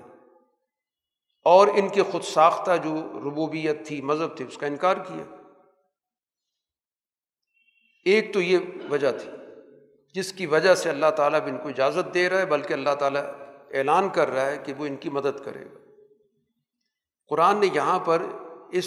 اجازت کی، جو اجازت دی جا رہی ہے کہ جواب دے سکتے ہو، اس کی ایک حکمت بھی بتائی ہے کہ اگر اللہ تعالیٰ اس کی اجازت نہ دیتا تو اس کے نتیجے میں معاشرے پر جو ظلم کرنے والی قوتیں ہیں وہ دنیا کے اندر ہر عبادت گاہ کو گرا دیتی، نہ نصارہ کی عبادت گاہیں گرجے رہتے، نہ یہودیوں کی عبادت گاہیں رہتی، نہ یہ خانقاہیں رہتی جن میں رہبان جو نصارہ کے راہب لوگ تھے عبادت کرتے، نہ مسجدیں رہتی۔ گویا معاشرے کے اندر ان مذہبی عبادت گاہوں کے تحفظ کے لیے بھی اجازت دی گئی ہے کہ دشمن کا مقابلہ کرو۔ تو گویا قرآن نے واضح کر دیا کہ یہ جو اجازت دی گئی ہے جنگ کرنے کی، یہ کچھ مقاصد کے لیے، اور مقصد کو اپنا ذاتی غلبہ، گروہی غلبہ یا کسی مذہب کو مٹانا نہیں ہے، ظلم کو مٹانا، جو قرآن نے یہاں پر بنیادی بات واضح کی بِأَنَّهُمْ ظُلِمُوا، چونکہ ظلم ہو رہا ہے ان پر اتنے عرصے سے، 13 سال سے زیادہ کا عرصہ ہو گیا، تو اس وجہ سے اب اجازت ہے کہ ان سے اگر کوئی جنگ کرتا ہے تو وہ جواب دیں گے۔ تو ابتدائی دور میں دفاعی جنگ کی اجازت دی گئی تھی، اور پھر بعد میں اس بات کی بھی اجازت دی گئی کہ اگر دشمن کے بارے میں اندازہ ہو رہا ہے کہ اگر ہم نے اقدام نہ کیا تو دشمن پہلا قدم اٹھائے گا، تو ظاہر بہترین دفاع کیا ہوتا ہے کہ آپ پہلے اقدام کرتے ہیں، تو اس کی بھی اجازت دی گئی، لیکن اصل چیز اس کے بنیادی مقاصد ہے۔ حکمت عملی تو حالات کے مطابق بنتی ہے کہ آپ نے اقدام کرنا ہے کہ دفاع کرنا ہے، اور اصل مقصد بتا دیا گیا کہ ظلم سے لوگوں کو نجات دلانا، یہ مقصد نہیں بتایا گیا کہ زبردستی کسی سے کوئی کلمہ پڑھوانا ہے یا ان کو دائرہ اسلام میں لے کر آنا ہے۔ مقصد قرآن حکیم نے یہاں پر واضح کر دی۔ اسی کے ساتھ ساتھ قرآن حکیم نے ایک اور بات بھی واضح کی ہے کہ جب اللہ تعالیٰ اس جماعت کو غلبہ دیتا ہے تو اس کے مقاصد کیا ہوتے ہیں، کیا کام کرتی۔ الذین مکناہم فی الارض، قرآن نے 4 کام بتائے ہیں۔ اقام الصلاۃ، کہ وہ نماز قائم کرتے ہیں۔ اقامت صلاۃ ایک اجتماعی نظام کا نام ہے، نماز کے نظام کے ذریعے ہمیں پوری اجتماعیت کا سبق دیا جاتا ہے کہ اس اصول پر تم نے معاشرہ قائم کرنا ہے کہ تمہیں ایک وقت میں ایک اجتماعی شکل میں اکٹھا کیا جاتا ہے، ایک صف بندی کی جاتی ہے، ایک نظم و ضبط قائم کیا جاتا ہے، اس میں تمہیں اپنے امام کی پابندی سکھائی جاتی ہے، اور اوقات کے اندر عبادت کرنے کا طریقہ بتایا گیا، پوری اقامت صلاۃ ہے۔ تو اس کا مقصد کیا ہے کہ سوسائٹی کو اسی طرح تم نے بنانا ہے، اس میں بھی اسی طرح وحدت پیدا کرنی ہے، اس کے اندر بھی ایسا نظم و ضبط پیدا کرنا ہے، اس میں بھی اسی طرح وقت کے اندر کام کرنے کا نظام وضع کرنا ہے۔ تو یہ پورا اقامت صلاۃ کہلاتا ہے۔ تو قرآن حکیم نے نماز پڑھنا، نماز ادا کرنے کے لفظ نہیں استعمال کیے، جہاں بھی لفظ آتا ہے اقامت کا آتا ہے، کسی چیز کو کھڑا کر دینا، استوار کر دینا، درست کر دینا۔ دوسرا کام آت الزکاۃ،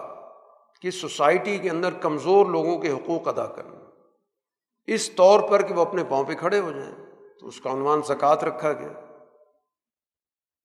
امر بالمعروف، کہ معاشرے کے اندر جتنے بھی معروف کام ہیں جن سے سوسائٹی کی ترقی وابستہ ہے، چاہے وہ سماج کا معروف ہو، چاہے وہ معاش کا معروف ہو، چاہے وہ اخلاق کا معروف ہو، ہر معروف کو سوسائٹی کے اندر غالب کرنا ہے، امر، اس کا سسٹم بنانا ہے۔ اور اسی طرح چوتھا کام ہے نہی عن المنکر، ہر وہ چیز جو سوسائٹی کو زوال کی طرف لے کے جاتی ہے، چاہے وہ سماجی زوال ہے، معاشی زوال ہے، اخلاقی زوال ہے، جو بھی زوال کا باعث عمل ہے، اس کو باقاعدہ ایک ضابطے کے تحت، ایک سسٹم کے تحت روکنا ہے، اس کو نہیں کہتے۔ یہ 4 کام گویا کہ قرآن حکیم نے اس غالب جماعت کے بنیادی مقاصد میں ذکر کیے۔ قرآن حکیم اسی موضوع کو مزید واضح کرتا ہے کہ قوموں پر تباہی آتی کس وجہ سے، اس مضمون کو قرآن بارہا ذکر کر رہا ہے کہ فَكَأَيٍّ مِّن قَرْيَةٍ أَهْلَكْنَاهَا وَهِيَ ظَالِمَةٌ، کتنے معاشرے ہم نے تباہ کیے اس وجہ سے وہ ظلم کر رہے تھے۔ اب وہاں پہ جا کے دیکھو کہ سارا کا سارا ان کی معاشرت تباہ ہو گئی، معیشت تباہ ہو گئی، ان کے جو کنویں ہیں بیکار پڑے ہیں، ان کے بڑے بڑے محلات ہیں کھنڈر بن گئے۔ وجہ کیا تھی کہ یہاں پر جو لوگ رہتے تھے انہوں نے نہ عقل و شعور سے کام لیا، نہ کسی کی آواز پہ کان دھرا، اللہ نے کان دیے تھے سننے کے لیے، سوچنے کے لیے اللہ نے قلب کی صلاحیت دی تھی، آنکھیں ان کی موجود تھیں۔ اصل میں انسان کی آنکھیں اندھی نہیں ہوتی، قرآن کہتا ہے تعمل قلوب اللتی فی الصدور، جب دل اندھے ہو جاتے ہیں، سوچنے سمجھنے کی صلاحیت ختم ہو جاتی ہے، تو پھر آنکھیں بھی وہی کچھ دیکھتی ہیں جو انسان کے خیالات اس کو دکھانا چاہتے ہیں۔ رسول اللہ صلی اللہ علیہ وسلم جیسے سورہ کے آغاز میں یا ایھا الناس کہہ کے بات کی گئی تھی، پھر قرآن حکیم آپ سے کہتا ہے یا ایھا الناس انما انا لکم نذیر مبین۔ تو مدینہ کے اندر رسول اللہ صلی اللہ علیہ وسلم کو اگلے دور کے حوالے سے بھی، کل انسانیت کی ذمہ داری کے حوالے سے بھی رہنمائی دی جاتی رہی کہ سب انسانیت کو کہیں کہ میرا مشن صرف کوئی حجاز تک محدود نہیں ہے، میں کل انسانیت کے لیے نذیر مبین، واضح الفاظ میں ان کے برے انجام کے بارے میں خبردار کرنے والا ہوں۔ اب اس کے بعد ظاہر 2 جماعتیں بنیں گی، ایک ماننے والی بنے گی، انکار کرنے والی بنے گی۔ تو جو ہمارے احکامات کو پس پش ڈالنے کی کوشش کر رہے ہیں، ہمیں عاجز کرنا چاہتے ہیں کہ ہم درماندہ ہو جائیں، تھک جائیں، تو اولئک اصحاب الجحیم، ان کو بتا دیں کہ وہ جہنم میں جانے والے ہیں۔ رسول اللہ صلی اللہ علیہ وسلم پر جب کوئی آیت کوئی صورت نازل ہوتی اور آپ لوگوں تک اس کا پیغام پہنچاتے تو وہاں پر شیطان کی کوشش ہوتی تھی کہ لوگوں کے دلوں میں کچھ نہ کچھ وسوسے ڈالے تاکہ اس آیت کو صحیح طور پر نہ سمجھیں، بلکہ اپنے مفادات اپنے خیالات کے ساتھ اس آیت کو جب سنیں گے تو پھر ظاہر ہے کہ وہ جو شیطان کا ایجنڈا ہے وہ پورا ہوگا۔ تو قرآن حکیم کہتا ہے کہ پھر اللہ تعالیٰ کی طرف سے بھی انتظام ہوتا ہے کہ فوراً ہی اس وسوسے کو دور کرنے کے لیے اللہ انتظام کرتا ہے، محکم آیات کے ذریعے گویا کہ ان تمام شبہات کا ازالہ کر دیتا ہے۔ تو اس لیے جو سچی جماعت ہے وہ بنیادی جو محکم دو ٹوک آیتیں ان کی بنیاد پر باقی آیات پہ غور و فکر کرتی ہیں،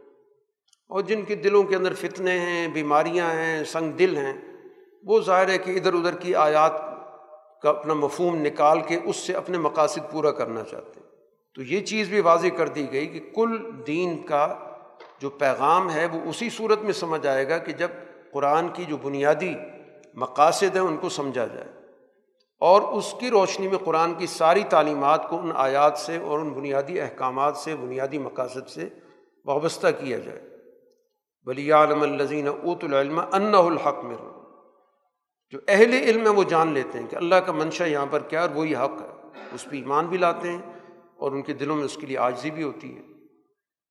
باقی جن کے فی قلوبہم مرض ہے، جن کے قاسیت قلوب ہیں، جن کے دلوں کے اندر سنگ دلی ہے، وہ یقیناً اس کے اندر اپنے مقاصد حاصل کرنے کی کوشش کرتے۔ تو شیطان گویا کہ مذہبی جو تعلیمات ہیں ان کے اندر بھی مداخلت کر کے لوگوں کو گمراہ کرنے کی کوشش کرتا ہے۔ اس لیے قرآن بار بار توجہ دلاتا ہے کہ ان تمام چیزوں پر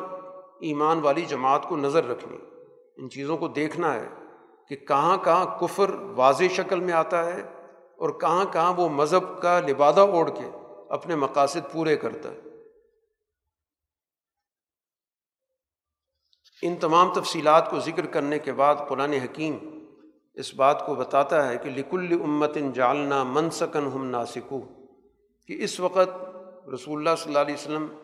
مدینہ کے اندر آ چکے ہیں، لیکن یہاں پر مختلف گروہ مختلف مذاہب موجود ہیں، تو ٹھیک ہے اپنے اپنے طریقے پہ چلیں، یہ آپ کو کسی الجھاؤ میں مبتلا نہ کریں، خواہ مخواہ کے غیر ضروری بحث مباحثہ، بدعو الی ربک، آپ اپنے رب کی دعوت دیتے ہیں، ان کے بنائے ہوئے جال میں کسی طور پر الجھنے کی ضرورت نہیں ہے، غیر ضروری بحثیں شروع کر دیں گے اور چاہیں گے کہ اس طرح لوگوں کے ذہنوں کے اندر کوئی خلل پیدا کیا جائے، شکوک و شبہات پیدا کیا جائے۔ تو اس لیے قرآن حکیم نے یہ رہنمائی دی ہے کہ اپنے بنیادی اہداف پہ نظر رکھنی چاہیے۔ فلا ینازعنک فی الامر، وہ آپ کو کسی نظام میں مبتلا نہ کر دیں، ودع الی ربک، آپ اپنی سیدھے راستے کی طرف رب کی طرف دعوت دیتے ہیں۔ اب ان لوگوں کی کیفیت یہ ہے کہ جب اللہ کی آیات ان کے سامنے پڑھی جاتی ہیں تو آپ ان کے چہروں کی حالت دیکھیں، تعرف فی وجوہ الذین کفروا المنکر، ان کے چہروں پر جو ہے ایک نحوست چھائی ہوئی ہوتی ہے، ایک تناؤ کی کیفیت ہوتی ہے، اور لگتا یہ ہے کہ یہ ابھی حملہ آور ہو جائیں گے، کیونکہ وہ ساری تعلیمات تو ان کے سارے عزائم کو کھول رہی ہیں، ان کے سارے منصوبوں کو خاک میں ملا رہی ہیں، ان کے عقائد کی حقیقت واضح کر رہی ہیں۔ تو تلاوت آیت کا بنیادی مقصد کیا ہے کہ دین کا سچا پیغام لوگوں تک پہنچایا جائے، یہ اصل بنیادی مقصد ہے کہ اس کے ذریعے حقائق واضح کیے جائیں۔ یہ بدقسمتی ہے کہ ہم چونکہ اس زبان کو جانتے نہیں تو ہمارے تلاوت کا مطلب صرف ان الفاظ کو اچھی طرح پڑھ لینا، ہم اس کو تلاوت کہتے ہیں۔ اگر صرف اتنا ہی مفہوم ہو تو پھر اس آیت کا کیا مطلب ہے کہ تلاوت کے بعد وہ لوگ حملہ آور ہونا چاہتے ہیں؟ بے اچھی آواز آئی ہے تو اس پہ تو ان کو تحسین کرنی چاہیے جیسے لوگ کرتے ہیں، لیکن وہ سمجھتے ہیں کہ اس کے اندر تو ایک پیغام موجود ہے۔ تو اس لیے قرآن حکیم نے کہا کہ ان کو آپ بتا دیں، افا انبئکم بشر من ذالکم النار، کہ یہ تمہارا طرز عمل ہے، اس طرز عمل کا نتیجہ کیا نکلے گا؟ آگ کی صورت میں نکلے گا۔ اور سورہ کے اختتام پہ پھر انسانیت کو مخاطب کر کے توحید کی دعوت ایک مثال کے ذریعے سمجھائی گئی۔ قرآن حکیم جو گفتگو کرتا ہے وہ معاشرے کی جتنی بھی سوچ رکھنے والے لوگ ہوتے ہیں، بہت ابتدائی درجے کی جن کی سوچ ہوتی ہے ان کو بھی ملحوظ رکھتا ہے، جن کی درمیانی درجے کی ہے، اعلیٰ درجے کی ہے۔ قرآن حکیم کا مخاطب چونکہ انسانیت کا ہر فرد ہے، انسانیت کی ہر جماعت ہے، تو اس لیے اس کی تعلیمات کے اندر، اس کی ہدایات کے اندر ایک ہی مضمون کو مختلف طریقوں سے بیان کیا جاتا ہے تاکہ ہدایت سے، رہنمائی سے کوئی محروم نہ رہے۔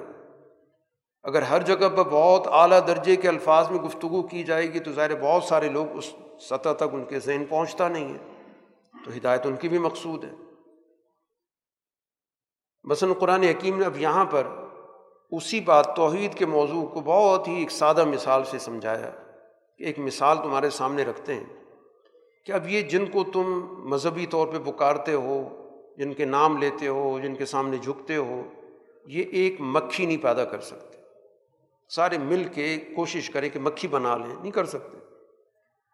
بلکہ قرآن نے اگلی بات کی، مکھی تو چلیں بنانا دور کی بات ہے، یہ جو موجود مکھی ہے یہ ان کے کھانے سے کوئی چیز اٹھا لے تو یہ وہ جو حصہ اس نے اٹھایا یہ اس سے واپس بھی نہیں لے سکتے۔ ضعف الطالب والمطلوب، طلبگار جو عبادت کر رہا ہے وہ بھی کمزور ہے، جس کی عبادت کر رہے ہیں وہ بھی بیچارہ کمزور ہے۔ ما قدر اللہ حق قدری، اللہ کی انہوں نے قدر نہیں کی کہ اللہ کی جو حقیقت تھی، اس کی حیثیت تھی، ایسی بے جان چیزوں کے اندر اپنے آپ کو الجھا لیا۔ اب یہ قرآن نے بڑی سادہ سی مثال دی ہے، ہر آدمی چاہے اس کے پاس علم ہے نہیں ہے، اس کا شہری پس منظر ہے، اس کا دیہاتی پس منظر ہے، اس کو بڑی آسانی کے ساتھ اس مثال کے ذریعے اس سارے مذہبی نظام کی بے وقتی واضح کر دی گئی۔ سورہ کے اختتام پر لاہ عمل ہے۔ سورہ کے آغاز میں بات ہوئی تھی یا ایھا الناس اتقوا ربکم، اپنے رب کا تقوی اختیار کرو۔ اب یہ تقوی کیسے اختیار کرنا ہے، کیا عمل کرنا ہے، تو اس کا قرآن حکیم یہاں پر ذکر کر رہا ہے یا ایھا الذین آمنوا ارکعوا، کہ اللہ کے سامنے جھکو، باقاعدہ جس کو ہم رکوع کہتے ہیں۔ اس بات کا اظہار ہوتا ہے کہ ہم اللہ کے سامنے اپنے آپ کو پیش کر رہے ہیں کہ جو بھی آپ ہمیں حکم دے رہے ہیں ہم وہ سر تسلیم خم کرتے ہیں، اس کے سامنے سجدہ کرو۔ اس بات کا اعلان ہے کہ ہم پوری اطاعت کرتے ہیں، جو بھی حکم دیا جائے گا ہم اس کو بجا لائیں گے۔ تیسری بات اعبدوا ربکم، کہ اپنے رب کی بندگی، وہ اس کا قلب سے تعلق ہے کہ ہم نے اللہ کی ہر بات ماننی ہے، چاہے اس کا تعلق معاشرت سے ہے، اخلاق سے ہے، سیاست سے ہے، تعلیم سے، جس سے بھی۔ چوتھی بات وفعل الخیر، عملی طور پر خیر کے کام کرو، ہر بھلائی کا کام، سماجی بھلائی ہو، معاشی بھلائی ہو، معاشرتی ہو، سیاسی ہو، اخلاقی ہو، جو بھی بھلائی ہے اس نظریے کو عمل میں آنا چاہیے۔ اسی صورت میں قرآن کہتا ہے لعلکم تفلحون، فلاح انہی چیزوں کے اندر ہے۔ پانچواں حکم ہے جاہدوا فی اللہ حق جہاد، اللہ کے راستے میں بھرپور جد و جہد کرو، جس طرح جد و جہد کرنے کا حق ہے ساری توانائی صرف کر دو، ساری صلاحیتیں اس میں لگا دو، کیونکہ اللہ تعالیٰ نے اب تمہارا انتخاب کیا، تم نے دنیا کے اندر اللہ تعالیٰ کے دین کو غالب کرنا ہے۔ اب غلبہ دین کا یہ مطلب نہیں ہے کہ دین کے کوئی بہت مشکل احکام سر پہ ڈال دیے گئے ہیں، وہ بھی بتا دیا کہ دین میں کوئی مشکل نہیں رکھی گئی، دین میں کوئی تنگ احکامات نہیں رکھے گئے۔ دین وہی ہے جس پہ آسانی کے ساتھ سوسائٹی عمل کر سکتی ہے۔ پھر پس منظر بھی بتا دیا گیا کہ یہ کوئی نئی بات نہیں، ملت ابیکم ابراہیم، تمہارے باپ ابراہیم کی ملت ہے، اور یہ جو تمہیں نام دیا گیا ہے مسلم، اطاعت کرنے والا، یہ بھی ابراہیم علیہ السلام نے تمہارا مقرر کیا تھا، یہ نیا نام نہیں ہے، کوئی نیا گروہ نہیں پیدا کیا جا رہا، یہ ابراہیمی ملت کی پہچان ہے۔ اور مقصد کیا ہے لیکون الرسول شہیدا علیکم، یہ رسول تمہارے سامنے سارا لاہ عمل بیان کر رہا ہے کیونکہ تم براہ راست ان کو دیکھ رہے ہو، اور تمہاری اب ذمہ داری کیا ہے کہ تم نے عالمگیر کام کرنا ہے۔ وتکونوا شہداء علی الناس،